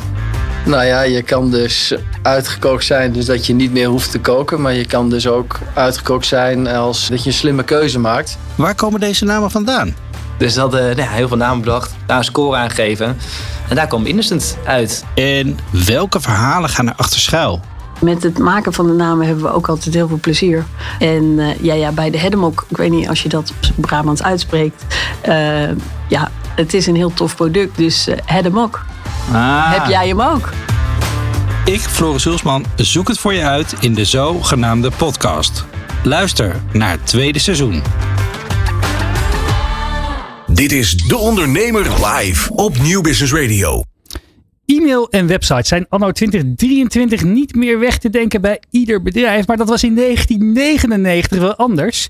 Toen begon ondernemer Jeroen Soeterbroek zijn digitale bureau dat vandaag opereert onder de noemer Harborn uh, Digital. Ja, welke trends moeten we kennen? En wat heeft ruim vierentwintig jaar digitale ervaring hem gebracht? Jeroen, welkom. Uh, welkom. Ja, ik moest in de eerder in de uitzending eventjes over de naam hakkelen. Uh, want ik ken jullie onder een hele andere noemer. Connected Holland namelijk. Daar heb je jarenlang onder geopereerd. Ja. Hoe, ja, vierentwintig jaar ervaring. Ja, die naam die is ontstaan toen ik negentien was. Toen woonde ik nog bij mijn ouders op zolder. En um, ik dacht aan een um, ja, nieuw bedrijf. We sloten zelf uh, de eerste klanten uh, online uh, aan. Connecting. Connecting. Ja. En ik dacht, nou, er moet ook nog een toevoeging uh, van een, uh, een woord dat uh, iedereen kent. Holland. Ja. En zo werd het Connect Holland. Maar na um, twee jaar geleden hebben we een campus uh, gebouwd in Rotterdam. Hele en, gave zie ik op de website. Ja, ja, ja. En um, echt als een hotspot, een trekpleister voor toptalent in techniek. En toen kwam eigenlijk al vrij snel het idee om de naam ook uh, te veranderen. Eigenlijk her, een herboren bedrijf, Herborn. Um, oh ja. Maar Harborn betekent in uh, het Oud-Engels ook herberg. Um, Dat is uh, ja, ja, eigenlijk Hoe ben je daarop gekomen? Voor toptalent, ja? Voor toptalent ook weer. Maar ook voor klanten. Want wij zeggen tegen de klant van we helpen je eigenlijk op weg met je digitale transformatie. Maar je hoeft je niet verplicht te voelen om bij ons te blijven. En een herberg, uh, dat is een veilige plek. Maar daar kun je ook weer, uh, uh, je kan ook weer vooruit, zeg maar. Ja, en je kan ook altijd weer vertrekken als je dat wil. Je bent vrij ja. om te gaan en te staan Precies. waar je wilt. Um, dus we opereren eigenlijk altijd achter de schermen. Dus uh, leuk om hier vandaag uh, te zijn, maar dat is niet mijn natuurlijke habitat. Nee, ik snap het. Maar dat, dat, dat uh, heel mooi om hier meer over te horen. Ik was nog heel benieuwd, hoe kom je op dat oud-Engelse woord? Want dat kom je niet zomaar tegen natuurlijk. Oh, daar zijn we bij geholpen. Dat moet ik eerlijk okay. zeggen. Ja, ja, ja. Nou, wat goed. Ja. Hey, en, um, en Harborn, we zijn van Rotterdamse origine. Ik heb in Rotterdam gestudeerd en het bedrijf is daar ook uh, opgericht. Dus geboren in de haven... Ja. Is uh, dan uh, ook nog een... Uh, het kwam allemaal samen ja, in Harborn ja. Digital. vierentwintig jaar ervaring. Hoe zag die markt eruit als toen je begon? En hoe is dat veranderd in de loop der jaren? Ja, ik zeg altijd, we hebben zes keer een harde reset gedaan van de onderneming. Uh, omdat, uh, nou jullie hebben het er nu ook heel actueel over. Uh, de ontwikkelingen die zijn eigenlijk uh, vol continu. Uh, vierentwintig jaar geleden was het ja uh, fantastisch. Uh, het was echt een wereld van, uh, van nerds. Ik weet wel dat we de eerste service ophingen naast een uh, man die net een datingsite was uh, begonnen. en ja. uh, die, die kwam dan elke week kwamen we hem tegen. Omdat hij meer service ophing. Die hing trouwens veel meer service op dan wij in de, in, per maand. En dat was dus de oprichter van Lexa. Oh, en dat waren ja. echt die pioniersjaren. Uh, we tweakten Ilse punt n l ja. om uh, beter vindbaar te zijn. Want Google was er nog niet. Uh, ja, het zijn allemaal van die oude verhalen uit de oude doos. Ja, maar de startpagina punt n l. Ja. Alta Vista hadden we misschien nog wel inderdaad ja, klopt, als internationale klopt. zoekmachine. En dat is ook altijd mijn boodschap aan de ondernemers. En ik hoorde dat net al. Het gaat om de reis. Het gaat niet om het punt wat je bereikt. Maar het is gewoon, het gaat om de reis. En dat je daarvan geniet. Dus ik heb op elk aspect heb ik wel toffe dingen meegemaakt, zeg maar, als ondernemer. We hebben het in die, in die uitzending al nu een paar keer gehad over die ontwikkelingen rondom ChatGPT. Die zijn vaak voorbij gekomen. Ja. Met al jouw ervaring, heeft je dit nog steeds verbaasd? Of zag je het wel aankomen? Ja, voor ons is het startpunt wel altijd anders. Dus wij praten altijd met directies over waar lig je wakker van. Mm-hmm. En uh, ik kan eerlijk zeggen dat er nog heel veel directies nog enorm worstelen met het thema digitale transformatie. Ze hebben het ook niet belegd in de directies. Dus heel vaak is digitale transformatie belegd bij de C F O mm-hmm. bijvoorbeeld. Mm-hmm. Um, maar die ontwikkelingen zijn natuurlijk waanzinnig. En mijn mensen vooral, dus ga mij vooral ook niet om de allerlaatste trends vragen. Maar mijn mensen vooral, die, die zitten daar ook uh, op. Uh, en we kijken dan ook naar nut en noodzaak. En misschien is het een beetje Rotterdams. Ja. Er zitten natuurlijk ook bepaalde dingen bij waar je misschien wel helemaal niks mee moet doen. Uh, en sommige dingen wel. Nou, dat is natuurlijk ook het mooie. Dat het ja. gaat vandaag de dag inderdaad heel veel in de media. En ook op de, op de werkvloer inderdaad. Bij een beetje de mensen zoals ons die een beetje geeky zijn. Ja. Over, uh, over, over A I en de mogelijkheden. Maar ja. als je inderdaad in gaat zoomen op die bedrijven. En dat zegt Job van den Berg, die onze vaste data-expert hier is ook altijd. Het begint allemaal eigenlijk met die datakant. Voordat we bij het topje van die piramide zijn. Moeten we inderdaad nog van alles in die organisaties regelen. Voordat we er echt uh, uh, nut van kunnen hebben. Ja. Nou, jullie, jullie hebben een, ja, een heel scala aan hele mooie klanten. Die jullie in die vierentwintig jaar hebben verzameld. Van, mm-hmm. uh, van, van Brightlands tot, uh, tot, uh, tot, tot Link I T en heel veel daartussenin.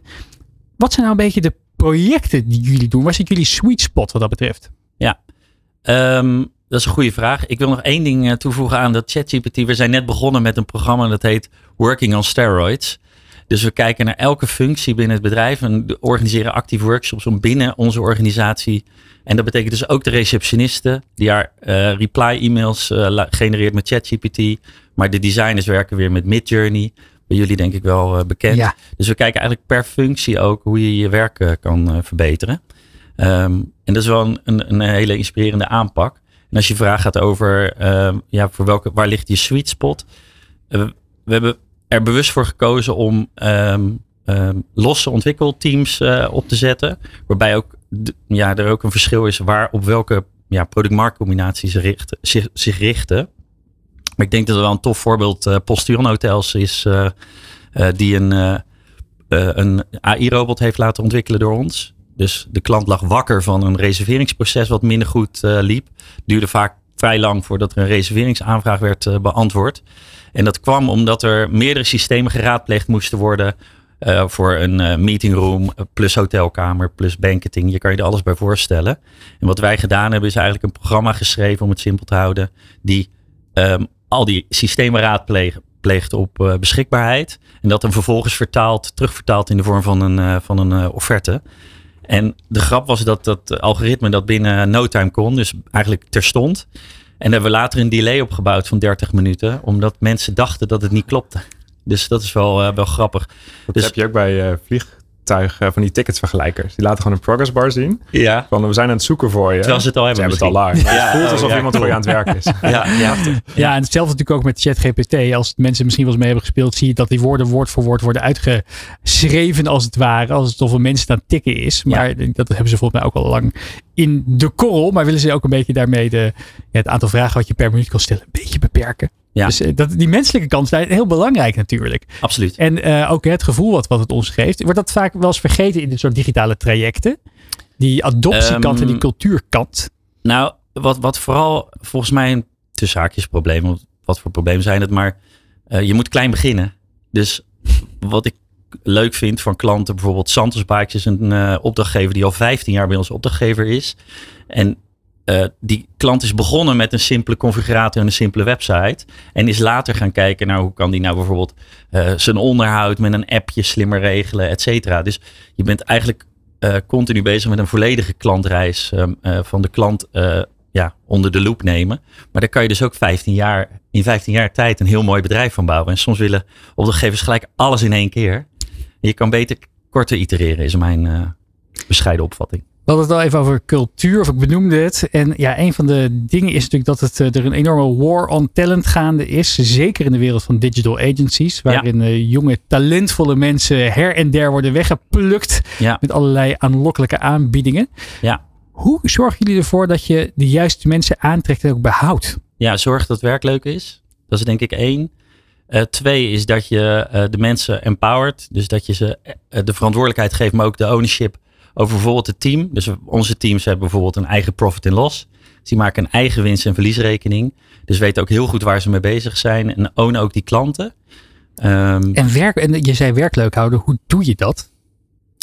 Ja, ja um, wat wij gedaan hebben is, wij hanteren het principe van family first. Uh, dat klinkt misschien een beetje zweverig. Maar bij ons gaat je familie altijd voor je team. En je team altijd voor de klant. Nou, je leert op school altijd de klant centraal. Klant komt altijd ja. eerst. Maar wij hebben gemerkt dat het veel beter werkt als mensen lekker in hun vel zitten. En dat ze dan ook veel beter presteren voor de klant.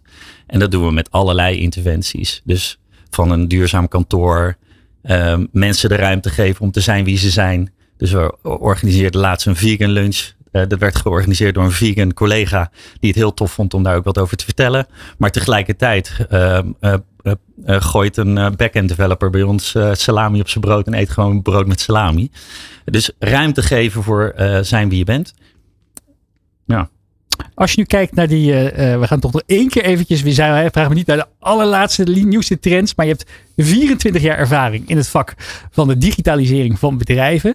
Als je kijkt naar uh, die begintijd waar je stond, negentien negenennegentig, tot waar je nu bent. Als je dan een beetje doorfilosofeert naar de nou, nabije toekomst, waar denk je dat het heen gaat? Ja, um, kijk, wij zijn nu met uh, de hele groep bestaat uit honderdtwintig medewerkers, maar het kernteam, het development uh, gedeelte is vijftig man. Um, ja, die gaan wezenlijk anders uh, werken, hun werk doen. Dus er gaan wel stemmen op van we gaan met z'n vijftig het werk straks doen van vijfhonderd man. Dus op zo'n manier kijken wij naar het werk. Um, um, en, en dat is als gevolg van tools die we toepassen.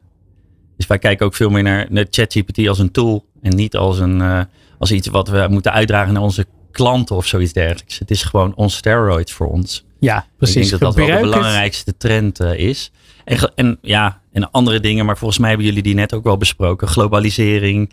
Dus cloud computing maakt uitrollen mogelijk die voorheen uh, met servertjes naar Amsterdam rijden gewoon onmogelijk waren. Dus dat zeg ik ook wel eens tegen startups. Maar je, hey, wat, wat gaaf dat je gewoon zo'n uh, A W S cloud aanzet.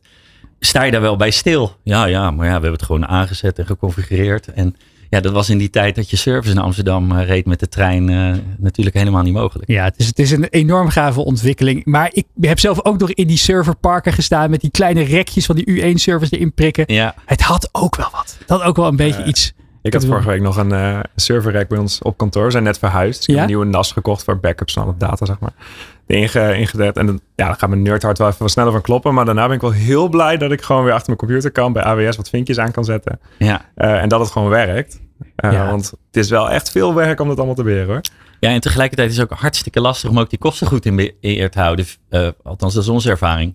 Want alles aanzetten is één, maar daarna gaat ook de rekening uh, als, een, uh, als een dollar. Ja, met uh, het uh, mes gesnijd aan, uh, aan meerdere kanten. Ja. Um, prachtig verhaal. Dank uh, dat je hier vandaag uh, wilde zijn. Ja, super dank. En ik uh, ja, wens jullie ontzettend veel succes bij de komende vierentwintig jaar. Dan kom ik om, nog een keer uh, terug. Hardborn Digital naar nog vele grotere hoogtes te brengen met jullie fantastische team. Dankjewel, Jeroen Soeterbroek. Dankjewel. De Ondernemer en A N W B presenteren de Business Mobility Week. Elke dag live radio tussen twaalf en twee op Nieuw Business Radio. Elke dag artikelen op de ondernemer punt n l met alles over mobiliteit. Stap op of stap in van zevenentwintig tot en met eenendertig maart. De Business Mobility Week. De Business Mobility Week is mede mogelijk gemaakt door de A N W B, premium partner van de Business Mobility Week.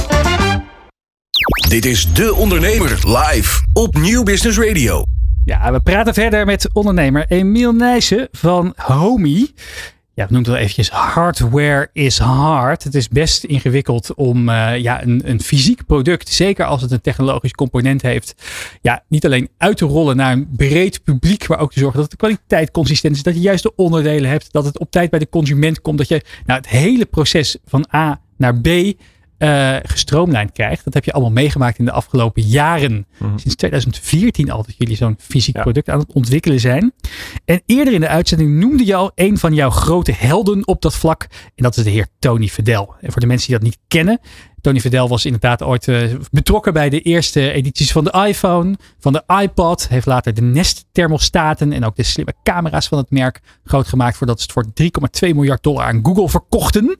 Heeft onlangs het boek Beeld geschreven. En die heb je ook gelezen. Wat heb je daaruit gehaald? Zo.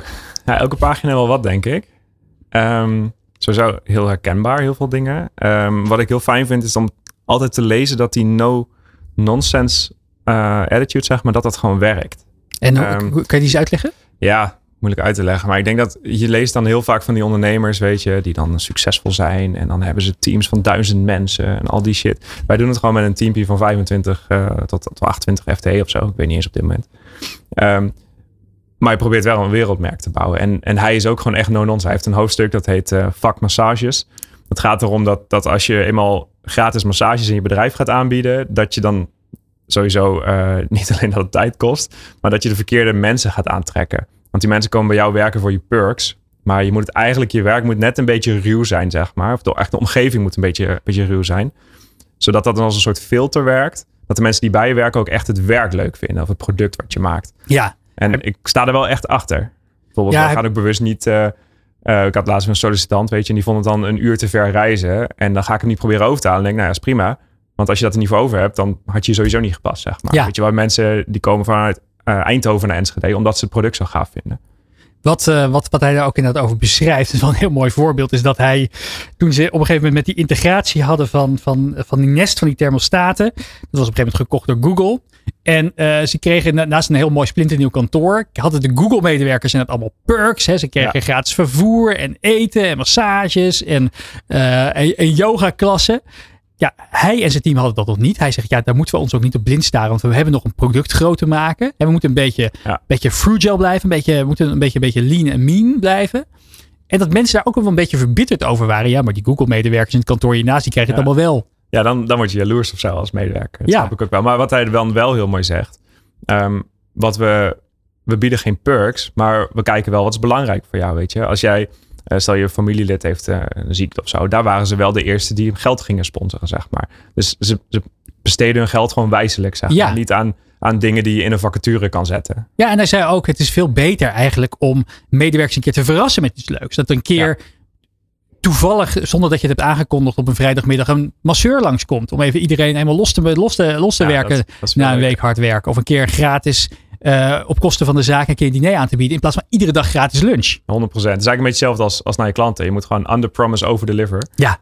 Uh, want dan is iedereen blij. Want en, verwachtingen, ja, die, die killen gewoon alles. Het boek is ongelooflijk interessant. Ook voor ondernemers die geen fysiek product maken. Dat, uh, dat ja, denk ik ja. allereerst gezegd. Er gaan maar een paar over... hoofdstukken over hardware, denk ik. Ja, ja. ja, maar een van de dingen die daar wel over ging. Uh, en ik ben benieuwd hoe jij dat hebt aangekeken. Uh, hoe, hoe jij dat hebt ervaren. Is dat hij zegt heel veel... Ondernemers die beginnen met een fysiek product te maken, die zien dat als een soort van eindpunt, als een soort van de heilige graal. Hij zegt dat is eigenlijk maar een heel klein componentje van het bedrijf wat je aan het bouwen bent. Het, zit, het, zit, het, mm-hmm. zit, het is echt ingebakken tussen nog duizend andere schakels en heel veel ondernemers die staren zich een beetje dood op dat product. Maar het begint inderdaad bij de klantenservice, bij de, bij de behuizing, bij de doos die je binnenkrijgt, bij de marketingboodschappen. Ja. Wat heb jij daarvan meegenomen? Ja, alles is je product. Uh, als je de hardware heel interessant vindt, dus de elektronica zeg maar, of de behuizing, dat is, dat is, dat is heel belangrijk. Maar inderdaad, als je het product uitpakt zeg maar, en ja. het ziet er al niet uit uh, hoe, hoe die ervaring, dat gaat niet goed, of de doos is gewoon lelijk, ja, dan kopen mensen het niet eens. En op het moment dat ze een probleem mee hebben, waar gaan ze heen voor support, weet je? Dus elke stap in het proces moet gewoon fantastisch zijn, want anders dan, dan valt het helemaal in elkaar, zeg maar. Ja. Dus dat is, dat is echt cruciaal. Um, Want hij zegt bijvoorbeeld, als voorbeeld geeft hij dat ja, die, die, die thermostaat van Nest, nou, die ziet er heel mooi uit. Hè? Mm-hmm. Ja, design technisch ja. is ook belangrijk. Maar hij zegt, ja, eigenlijk als mensen die eenmaal hebben opgehangen en hij hangt ja. en hij heeft een tijdje geleerd, ja, dan raak je dat ding nooit meer aan. Eigenlijk is onze app veel belangrijker. En daar had best wel veel discussies over met zijn team, dat hij de hele tijd zei, nee, we moeten op die app focussen. Hoe, ja. hoe hebben jullie dat aangepakt? Um, Nou, het scheelt dat ik wel liefde heb, zowel voor dus elektronica, mechanisch, packaging als uh, software, dus ook de interfaces. Dus uh, dat, dat komt al redelijk natuurlijk, denk ik. Um, wat bij ons natuurlijk ook wel grappig is, uh, je kunt heel veel automatiseren. Dus in, soort, in, in, in een bepaalde manier maken, proberen we de mooiste app te maken, maar proberen hem ook overbodig te maken, dat je hem eigenlijk niet zo vaak hoeft te openen. Uh, dus dat staat wel een beetje haaks op elkaar. Maar ja, goed, je kunt maar beter van jezelf winnen dan dat iemand anders van je wint, toch? Hij zegt ook dat, um, uh, uh, dat, dat, dat, dat zij veel last hebben gehad van de gevestigde. Tenminste, dat zij veel tegengas kregen van de gevestigde orde. Ja, de Honeywells. De Honeywells ja. noemt hij specifiek. Ja. Dat die echt, ze zijn aangeklaagd door Honeywell op allerlei ja, zinloze punten. Om maar het proces van die innovatie te traineren. Ja, ja. Hebben jullie daar ook mee te maken gehad? Uh, ja, ja, zeker. Patent trolls natuurlijk één. Um...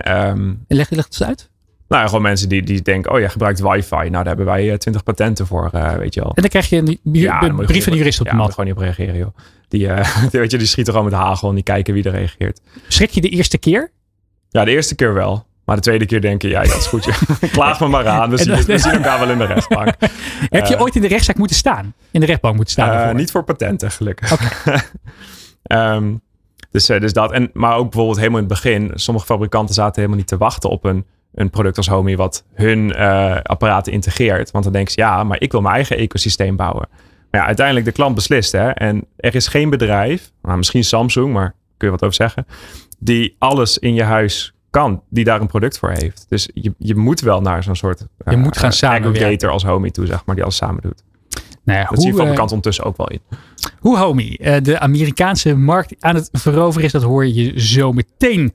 Maar eerst gaan we naar de ondernemer onderweg. Dit programma opent samen met M K B Brandstof de oplossingen naar duurzaam onderweg.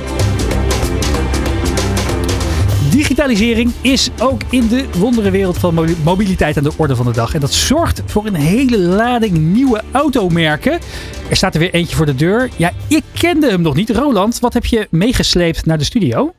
Ja, jij kende het merk uh, Xpeng nog niet, Remy. Dit is inderdaad de Xpeng P zeven. Een auto van de Chinese makelij. Een grote elektrische sedan die inmiddels op de markt is in Nederland. En naast de auto, de P zeven Performance is dit zelf, uh, staat de Deputy Managing Director van Xpeng in Nederland, Guido Pot. Guido, van harte welkom hier in de show. Um, in, in jouw uh, notendop, wat heb jij voor auto meegenomen? Als je hem even aan ons moet pitchen. Dit is een sportsedan, zakelijk uh, segment. Daar praten we over vanaf de vijftigduizend euro tot uh, de Wing Edition zeventigduizend euro. Je gooit nu je handen omhoog, hè? Om, om even uit te beelden. Open, ja, dat is, uh, dat... De voordeuren gaan open, hè? De voordeuren, ja. Meer... Omhoog. Klopt, omhoog. En dat is niet, nou, het heeft natuurlijk niet zoveel praktische overweging, maar dat is zeg maar wat, uh, een vleugje aspiratie. Maar het merendeel van de auto's uh, die hier in Nederland verkocht gaan worden is ofwel de long range uh, uitvoering... Uh, met tweewielaandrijving, ofwel die we hier zien staan, de performance in vierwielaandrijving. En dan praat je dus over vijftig of zestigduizend euro. Ja. Dus dan zit je echt dik in het zakelijke segment. Dat kun je wel stellen. Ja, het is een grote auto, hè? Een meter of, uh, wat zal het zijn? Een meter of vijf, vijf. Bijna vijf inderdaad. En uh, heel gestroomlijnd ontwerp, als we hem eventjes zo van de zijkant uh, gaan zien. En uh, welke editie heb jij nu bij je? Dit is de performance en hoe ver komt die op een vol accupakket? Dat is uh, ongeveer vierhonderdvijfentwintig kilometer. Uh, de long range gaat wat verder. Dus je, je moet, ja, voor die performance moet je natuurlijk wat bereik inleveren. Uh, maar de long range gaat vijfhonderdachtenzeventig. Volgens uh, onze vrienden van de W L T P natuurlijk. Ja, ja, ja, precies. De officiële uh, wereldwijde uh, gehomologeerde testcyclus.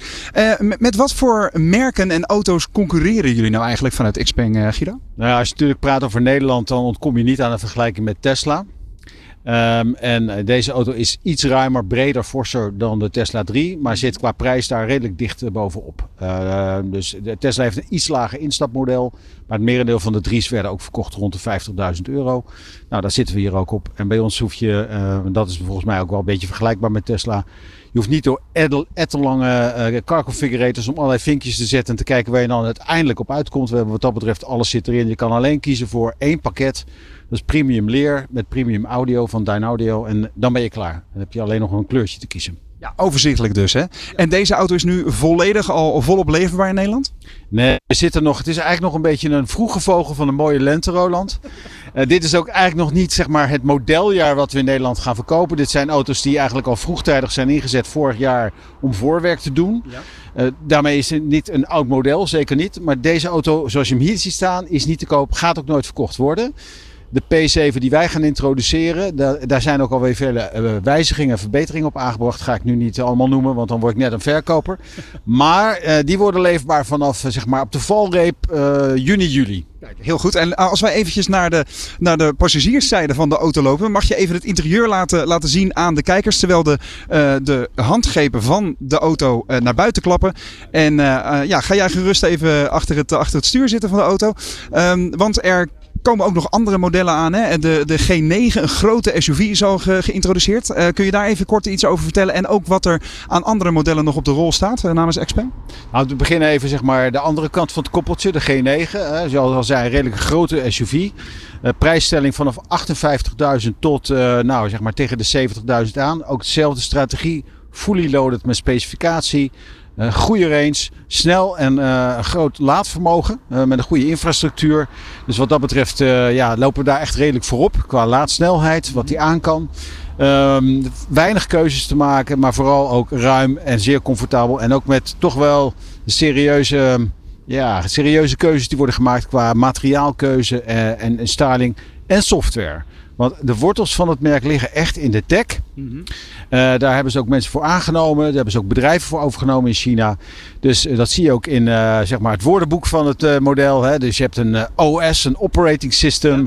Dat krijgt ook straks over-the-air updates natuurlijk. En dat O S, dat moet er vooral uh, toe dienen dat zowel jong en oud gemakkelijker weg kunnen vinden. De vinkjes kunnen zetten in de auto. Zodat je ofwel de veiligheid voor jezelf instelt maximaal. Dus ook voorgesorteerd op uh, autonoom rijden natuurlijk, waar het bedrijf ook zwaar in investeert. Uh, maar ook bedru- uh, gebruiksgemak, parkeergemak. Dus echt maar ook de bekende parkeermanoeuvres. Ook vanaf de telefoon straks te bedienen. Dus uh, ja, helemaal van deze tijd. Ja, dat kun je stellen, ja. En inderdaad, als we even een blik in het interieur uh, werpen. Het ziet er inderdaad um, ja, niet heel onderscheidend uit. Het is niet dat je denkt, oh, dit is typisch een Xpeng interieur. Maar het ziet er wel heel netjes uit. Fraaie uh, fit en finish, zoals ze dat noemen. Hè. Afwerkingsniveau is op orde. Uh, elektrisch verstelbare stoelen zie ik. Alle, alle functies die je eigenlijk verwacht in een moderne auto.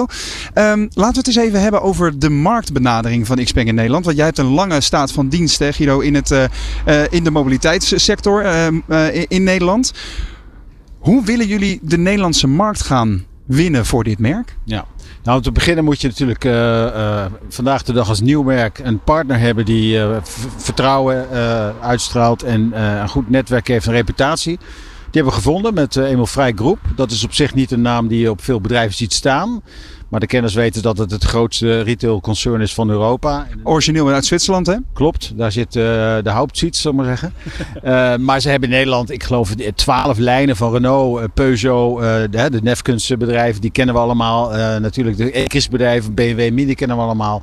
Grote, zeer professionele partijen, ook met heel veel diensten, ondersteunende diensten, zoals callcenters en datacenters. Dus daar uh, ligt de, de samenwerking heel erg makkelijk. En, en, en zij zijn eigenlijk de enige partner, dus dat is een goede partnership. Ja. Maar wil dat in de praktijk zeggen dat jullie dealerschappen echt gaan openen namens Xpeng? Of hè, sommige concurrenten gaan direct to consumer. Hè? Dan kun je alleen op internet een auto bestellen en dan wordt die voor je deur afgeleverd. Hoe gaan jullie dat in de praktijk doen? Goeie vraag. Uh, we werken technisch, als je het aan de juristen zou vragen, met een soort duaal systeem. Yeah. Hè, dus je kan vanavond kan je met vier muisklikken een auto kopen. En die kan je bij ons in, de, in ons afleveringscentrum in Bad Hoeverdorp, wat ook in eind juni wordt geopend, kan je hem, uh, kan je hem krijgen. Uh, maar als jij, uh, ja, afhankelijk van waar je woont, kan jij op, straks op de website of in de Customer Journey een afleveradres kiezen. En dan kan vrij groot, drie van de vier uh, gevallen, dat je bij een vestiging van Emiel Vrij terechtkomt.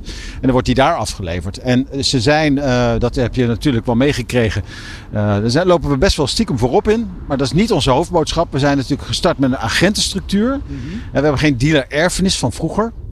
Uh, en uh, nu gaan we dus zien hoe dat agentenstructuur uh, in, in de praktijk uitpakt. En dat doen we in een hele close samenwerking met een Nederlandse professionele partij. Dus de hele customer journey, de laatste stappen worden nu nog uh, uitgeschreven. Mm-hmm. Wie doet wat, wie neemt het voortouw, wie ondersteunt en dat soort dingen. Maar de, de bedoeling is dat de klant daar straks allemaal helemaal niks van merkt. Dus, dus het moet vooral zo makkelijk mogelijk zijn, zoveel mogelijk uit handen nemen, zou je kunnen zeggen. En er is een, een soort experience center, hè, in Rotterdam. En als je daar rondloopt, dan zie je ook een beetje wat de Xpeng al in de toekomst uh, uh, voor ons in petto heeft. Want onder andere een, een, een vliegende auto zou je kunnen stellen, zie je daar onder andere. Kun je even schetsen waar dat wat jou betreft heen gaat vanuit Xpeng? Nou ja, Xpeng heeft, uh, maakt er geen geheim van dat zij echt uh, als techbedrijf vooraan willen staan straks. Als er grote stappen gezet gaat worden, niet alleen autonoom rijden, maar ook, uh, ja, het is misschien toch niet ondenkbaar. God weet hoe het nog maar werkt met de regelgeving. Ja. Maar toch met, uh, met vliegende uh, auto's. Of in ieder geval vliegende mobielen. Moeten we nog een naam voor bedenken, mm-hmm, natuurlijk. Mm-hmm.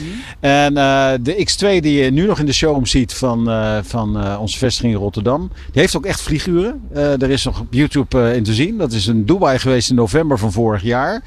Dus dat is eigenlijk een soort statement. Zoals je dat vroeger Philips dat ook maakte met zijn Evoluon, zeg maar. Dus van, dit is the shape of things to come. Ja. Ja. Ja.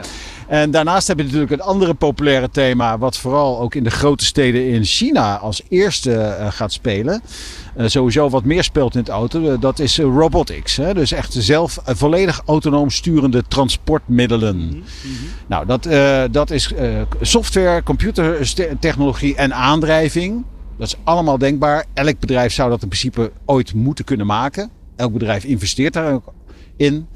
Maar ja, het is natuurlijk met name aan een nieuwe partij als Xpeng om vooral ook te vertellen waar ze in de toekomst voor staan. Omdat we ook natuurlijk die honderd jaar wortels niet hebben. Mm. Hè? Dus je praat meer over de toekomst. Maar dat is vandaag de dag ook uh, eigenlijk steeds meer gevraagd. Op congressen, grote steden, overheden. Iedereen buigt zich de vraag, hoe kan het straks anders? In plaats van al die auto's die voor de deur staan uh, van de mensen die ze eigenlijk voor uh, tachtig procent van de tijd niet gebruiken. Ja. Nou. Dus ook dat hele uh, vernieuwen en het slimmer maken van het mobiliteitssysteem. Hè, om ondernemers en hun medewerkers en, en consumenten überhaupt mobiel te houden. Daar gaat nog heel veel gebeuren, ook vanuit jullie. Klopt, alleen de, de grote doorbraak nu is elektrificatie. Hè? Dus dat is zeg maar, uh, daar, daar moet je in mee. En ja, wat dat betreft komen we denk ik op het goede moment binnen. Gelukkig ook niet alleen, zou ik bijna zeggen, uh, als Chinees merk. Uh, eigenlijk zijn we onderdeel van een grotere beweging. Dat zou je normaal niet zozeer uitspreken als je voor een merk werkt en je ziet je andere merk als, uh, als concurrent. Maar ik vind het, uh, het is eigenlijk een beweging waarvan de branche, maar ook de markt straks zal constateren, dat is niet meer weg te denken. Het is niet meer die ene Chinees van vroeger waar iedereen een beetje tegenaan kon plassen van nou, ze hebben het geprobeerd en het was niks. Nee, nee dit is nu echt net zoals dat vroeger met de Japanners was en een jaar of twintig geleden met de Koreaanse merken. Kijk eens waar die nu staan, ja. Bovenaan in de verkooplijsten. Ja, nummer één en twee in Nederland nu, hè? Kia en de Hyundai. Bizar, dus uh, ja, mijn oude Europese hart uh, doet dan ook een beetje pijn. Dan denk ik van nou, dan moeten de Europese merken natuurlijk weer wat inschikken. Maar uh, het is wel mooi om onderdeel van die ontwikkeling te zijn. Ja, nou, er is inderdaad ontzettend veel aan de hand. Hè? En de Europese fabrikanten met name zijn ook wel een beetje zenuwachtig over de opkomst van de Chinezen. Je hebt het over elektrificatie. Zullen we eens even de laadpoort open laten draaien? Kun je die, die truc eens een keer aan ons laten zien?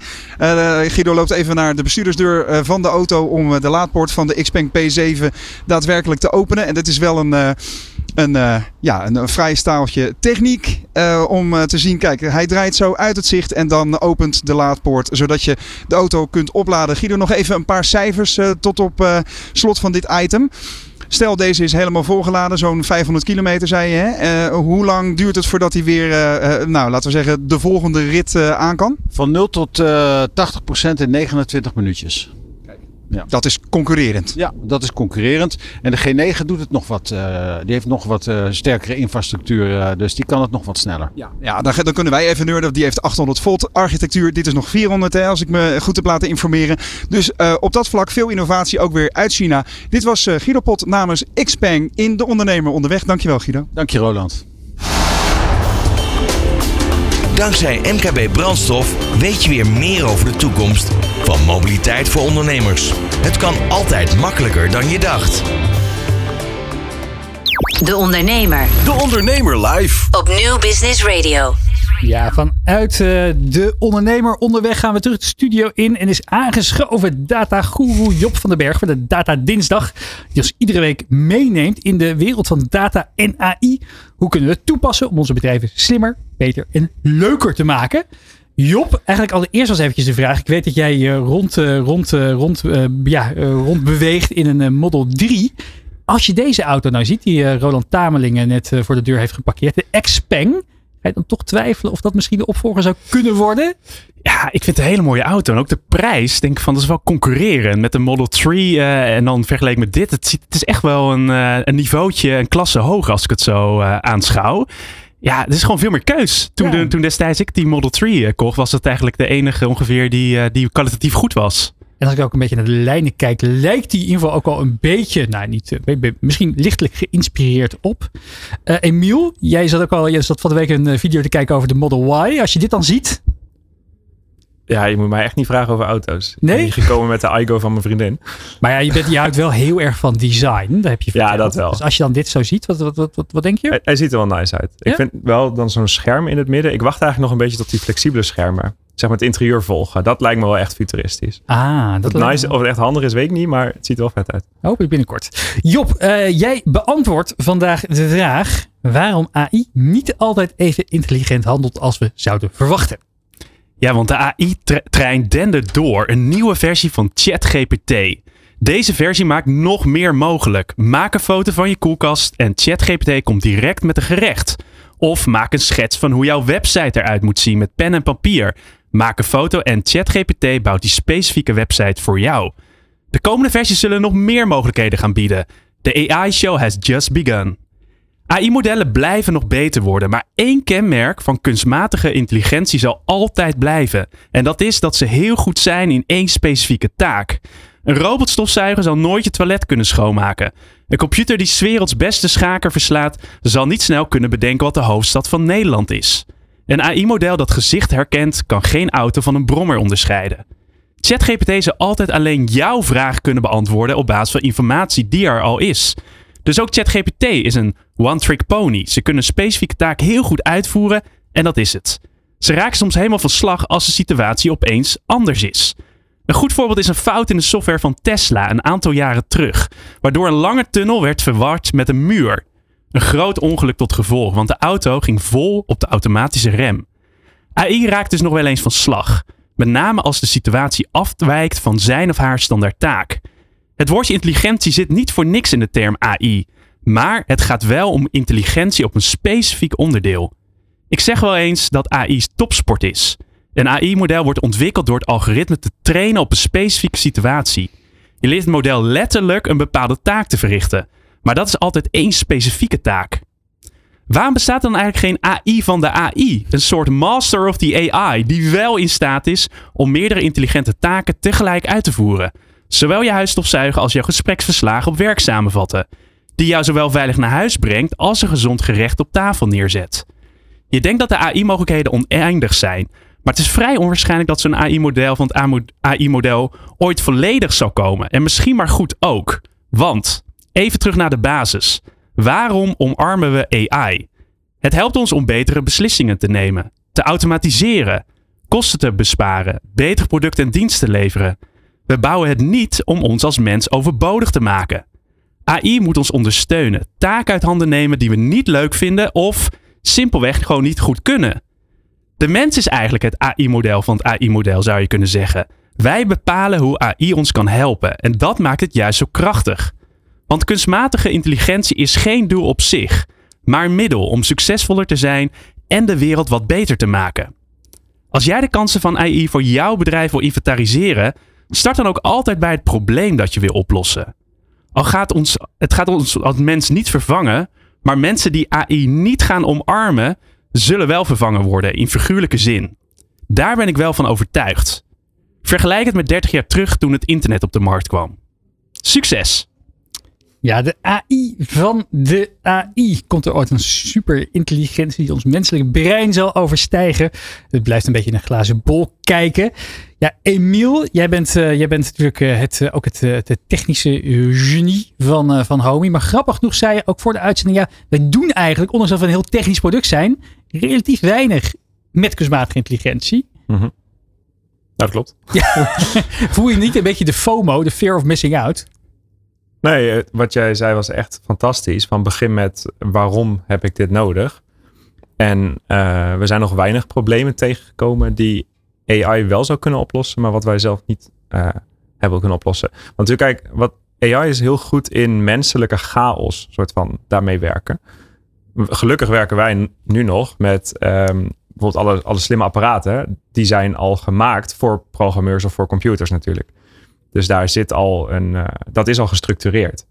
Um, maar bijvoorbeeld wat ik uh, eerder gaf, bijvoorbeeld dat je gewoon een vraag kan typen en dat daar dus zo'n, auto, zo'n flow, zo'n automatiseringsschema uitkomt. Ja, dat is dus wel menselijke chaos. Dus jouw zin, zeg maar, omzetten naar iets wat een computer kan begrijpen. Dus daar zie ik dan wel weer dat A I misschien nuttig kan zijn voor ons. Job?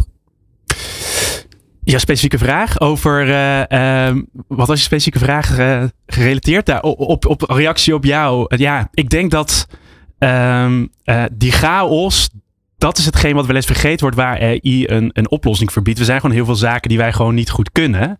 En dat is denk ik waar A I terugkomt. Dat is voor mij ook een beetje wat jij net uh, uh, naar, uh, naar refereerde. Dus ik vind het woordje chaos wel een mooie samenvatting daarvan. Of menselijk falen of waar mensen gewoon geen zin in hebben. En zo moet je inderdaad altijd dat in het achterhoofd hebben, denk ik, bij de toepassing van A I. En ook denk ik heel mooi bij jullie product uh, terugkomt. Omdat jullie eigenlijk ook uiteindelijk die specifieke I O I-tools aan elkaar uh, lassen. Dat vind ik zo krachtig ook aan, uh, aan, mm-hmm. uh, aan jullie verhaal. En Emiel, als je dan kijkt naar uh, de medewerkers. Je zei net al uit, een team van, uh, van vijfentwintig tot achtentwintig, uh, achtentwintig medewerkers die aan jullie product, aan jullie product werken. Uh, we hadden eerder uh, Jeroen in de uitzending van uh, Harbor, Di- Harbor Digital. Die uh, zei, ja, we, we doen cursussen voor interne mede- medewerkers working on steroids. Leer werken met deze tools die er al beschikbaar zijn om je werk wat leuker, beter, efficiënter te maken. Programmeurs kunnen over het algemeen dertig procent effectiviteitswinst boeken als ze met A I-tools gaan werken. Hoe, hoe zorgen jullie dat dat intern wordt geadopteerd? Of, of denken jullie nou dat is een beetje aan de, aan de, dat, dat is aan de mensen zelf of ze zich daarin ja, willen verdiepen of niet? Dat zijn we niet top-down, zeg maar, aan het pushen. Uh, maar als ik zeg maar over gewoon ons kantoor loop, dan zie ik wel ChatGPT geregeld openstaan met stukjes code daarin. Dus ik zie wel dat, veel, dat mensen het wel gebruiken. Weet je, ofwel om iets te genereren. Dan zeg ik wel, zet er even boven dat het door ChatGPT gemaakt is in je ja. code. Want dan weten we dat in ieder geval als er een foutje in zit. Uh, en ik zie dat de echte seniors die gebruiken het om soms even iets te controleren. Van, hey, vindt een lek of vindt een bug hierin. Um, maar dat is aan de programmeerkant. Ik zie dit aan de, de contentkant. Dus gewoon echt teksten. Dus marketingteksten bijvoorbeeld. Of uh, consistente social media posts. Daar zie ik het nog, nu nog nuttiger zijn voor ons. Job, als je kijkt naar bedrijven, ja, iedereen moet hiermee leren werken. Je hebt altijd een, ko- een kopgroepje die, uh, die, dit, uh, die, dit, uh, die, hier, uh, die hier in het weekend mee, uh, mee aan de slag gaat en dat ook op de werkvloer toepast. Niet iedereen is zo, uh, zo nerdy als wij zijn, heb ik al eerder gezegd. Ja, working on steroids. Ik vond het een heel mooi idee om inderdaad dit soort interne cursussen te geven van wat is er eigenlijk allemaal mogelijk? Ja, en vooral het enthousiasmeren denk ik erin. Dus inderdaad, wat is allemaal mogelijk? Niet zozeer van technische zin denk ik, maar vooral wat kan het brengen of hoe kan het jouw werk beter, leuker en, en, en, en mooier maken? Deem ook een beetje wat je net zei. Uh, je gaf eerder in de uitzending volgens mij ook ja, die klantervaring. Uiteindelijk is het ook een belangrijk playing devil advocate. Dat je denkt van, oh ja, wat wil die klant nou uiteindelijk? Ja. En hoe kan datgene bijdragen wat intern A I ons verder kan brengen? Hoe helpt dat uiteindelijk die, die eindklant?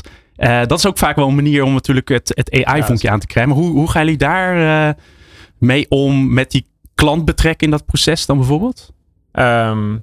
Nou, wat, waar ik wel kansen zie is... Uh, kijk, als jij als klant, je hebt een probleem... en je wil contact hebben met ons supportteam... die staan gewoon voor je klaar. Maar elke minuut die je moet wachten is gewoon vervelend. Want je wil eigenlijk gewoon door. Niemand zit te wachten op contact met, met een supportmedewerker. Want dat had gewoon überhaupt al moeten werken.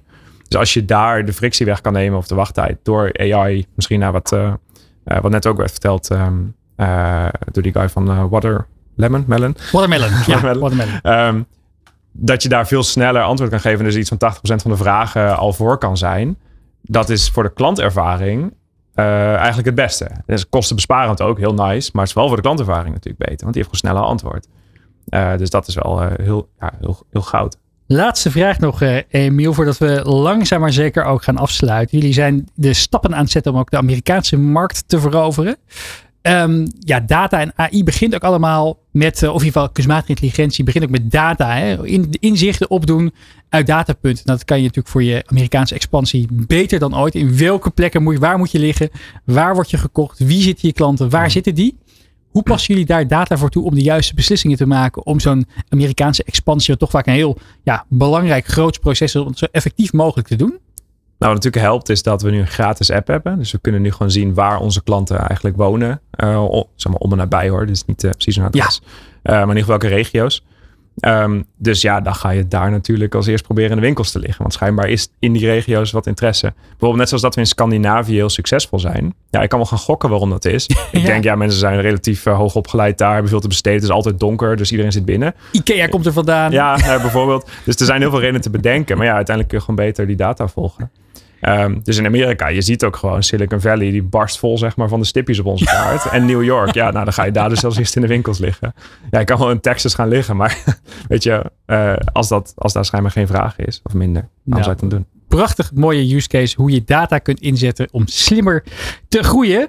Roland, het zit yes. er alweer bijna op. Jij bent weer aangeschoven in de studio. Je hebt de maximale highscore van Wordfeud uh, opgelost. Dus gefeliciteerd. Alle social media weer bijgewerkt. Ja, ik denk als, als Job aan het werk is, dan kan ik er kan ik wel naast gaan zitten. Maar dan gaat het natuurlijk om Job van den Berg. Ja, He? He? Hem de hey, maar wat een, zo is dat. Wat een leerzame uitzending weer, als ik het zo vrij mag zijn. Uh, dit is echt weer, uh, ik denk dat de ondernemer die luistert en kijkt, uh, weer een stuk scherper uh, aan de slag kan. Vorige week hadden we de uitzending vanuit het, uh, vanuit het uh, ondernemershuis in Den Haag. Ja. Volgende week hebben we weer iets bijzonders. Vijf dagen lang zelfs, Remy Gieling. Hey. Ja. ja, jij wel. Jij, wel. jij gaat, uh, jij gaat de, de bühne op. Want ja, ja jou, uh, jou, uh, ja, dit is echt, uh, echt helemaal natuurlijk uh, op het lijf geschreven van Roland Tameling. Ja. De Business Mobility Week is er weer. Wat, gaan we, wat kunnen we verwachten als kijker en luisteraar? Zo is dat. Vorig jaar hebben we dat uh, als eerste uh, gedaan. Hè? De eerste keer de Business Mobility Week. En nu dus uh, editie nummer twee in samenwerking met de A W B. Vijf dagen lang, twee uur per dag. Van twaalf tot twee live radio en video over mobiliteit voor ondernemers. En dan gaan we het hebben over de lange termijn, de korte termijn, de middellange termijn. Uh, de... Alle termijnen. Nou ja, dat is feitelijk wat we gaan doen. We gaan eerst even de, de lange lijnen uitzetten. Welke, welke regels en beperkingen en kansen komen er nu aan voor ondernemers op het gebied van mobiliteit? Hoe hou ik mezelf mobiel? Hoe hou ik mijn medewerkers mobiel? En uh, hoe kan ik mijn bedrijf zo goed mogelijk daaromheen inrichten? We hebben mensen van de Mobiliteitsalliantie aan de desk. Maar ook heel veel praktijkvoorbeelden van mensen die de stap bijvoorbeeld bijvoorbeeld naar elektrisch rijden al hebben gedaan. Of die een mobiliteitsabonnement uh, uh, hebben afgesloten in plaats van een leaseauto hebben uitgedeeld. Heel veel tastbare use cases. Om dat woord nog een keer te gebruiken, ga je vijf dagen lang door, uh, uh, door de speakers en uh, via je scherm kunnen volgen. Uh, in samenwerking dus met de A W B. Maandag beginnen we en uh, dan uh, ja, gaan we hopelijk heel veel kaf van koren scheiden voor de ondernemers die mobiel willen blijven. Nou, krijg je net als ik geen genoeg van de zalvende stem van Roland Tameling door je speakers?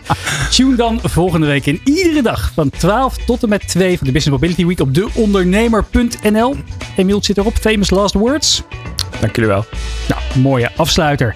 Dit programma werd mede mogelijk gemaakt door Neleman Wijnen en M K B Brandstof. Wil je de uitzending terugkijken? Dat kan via YouTube of je favoriete podcastplatform. Over twee weken ben ik weer terug vanaf het Mediapark. Heel graag tot dan.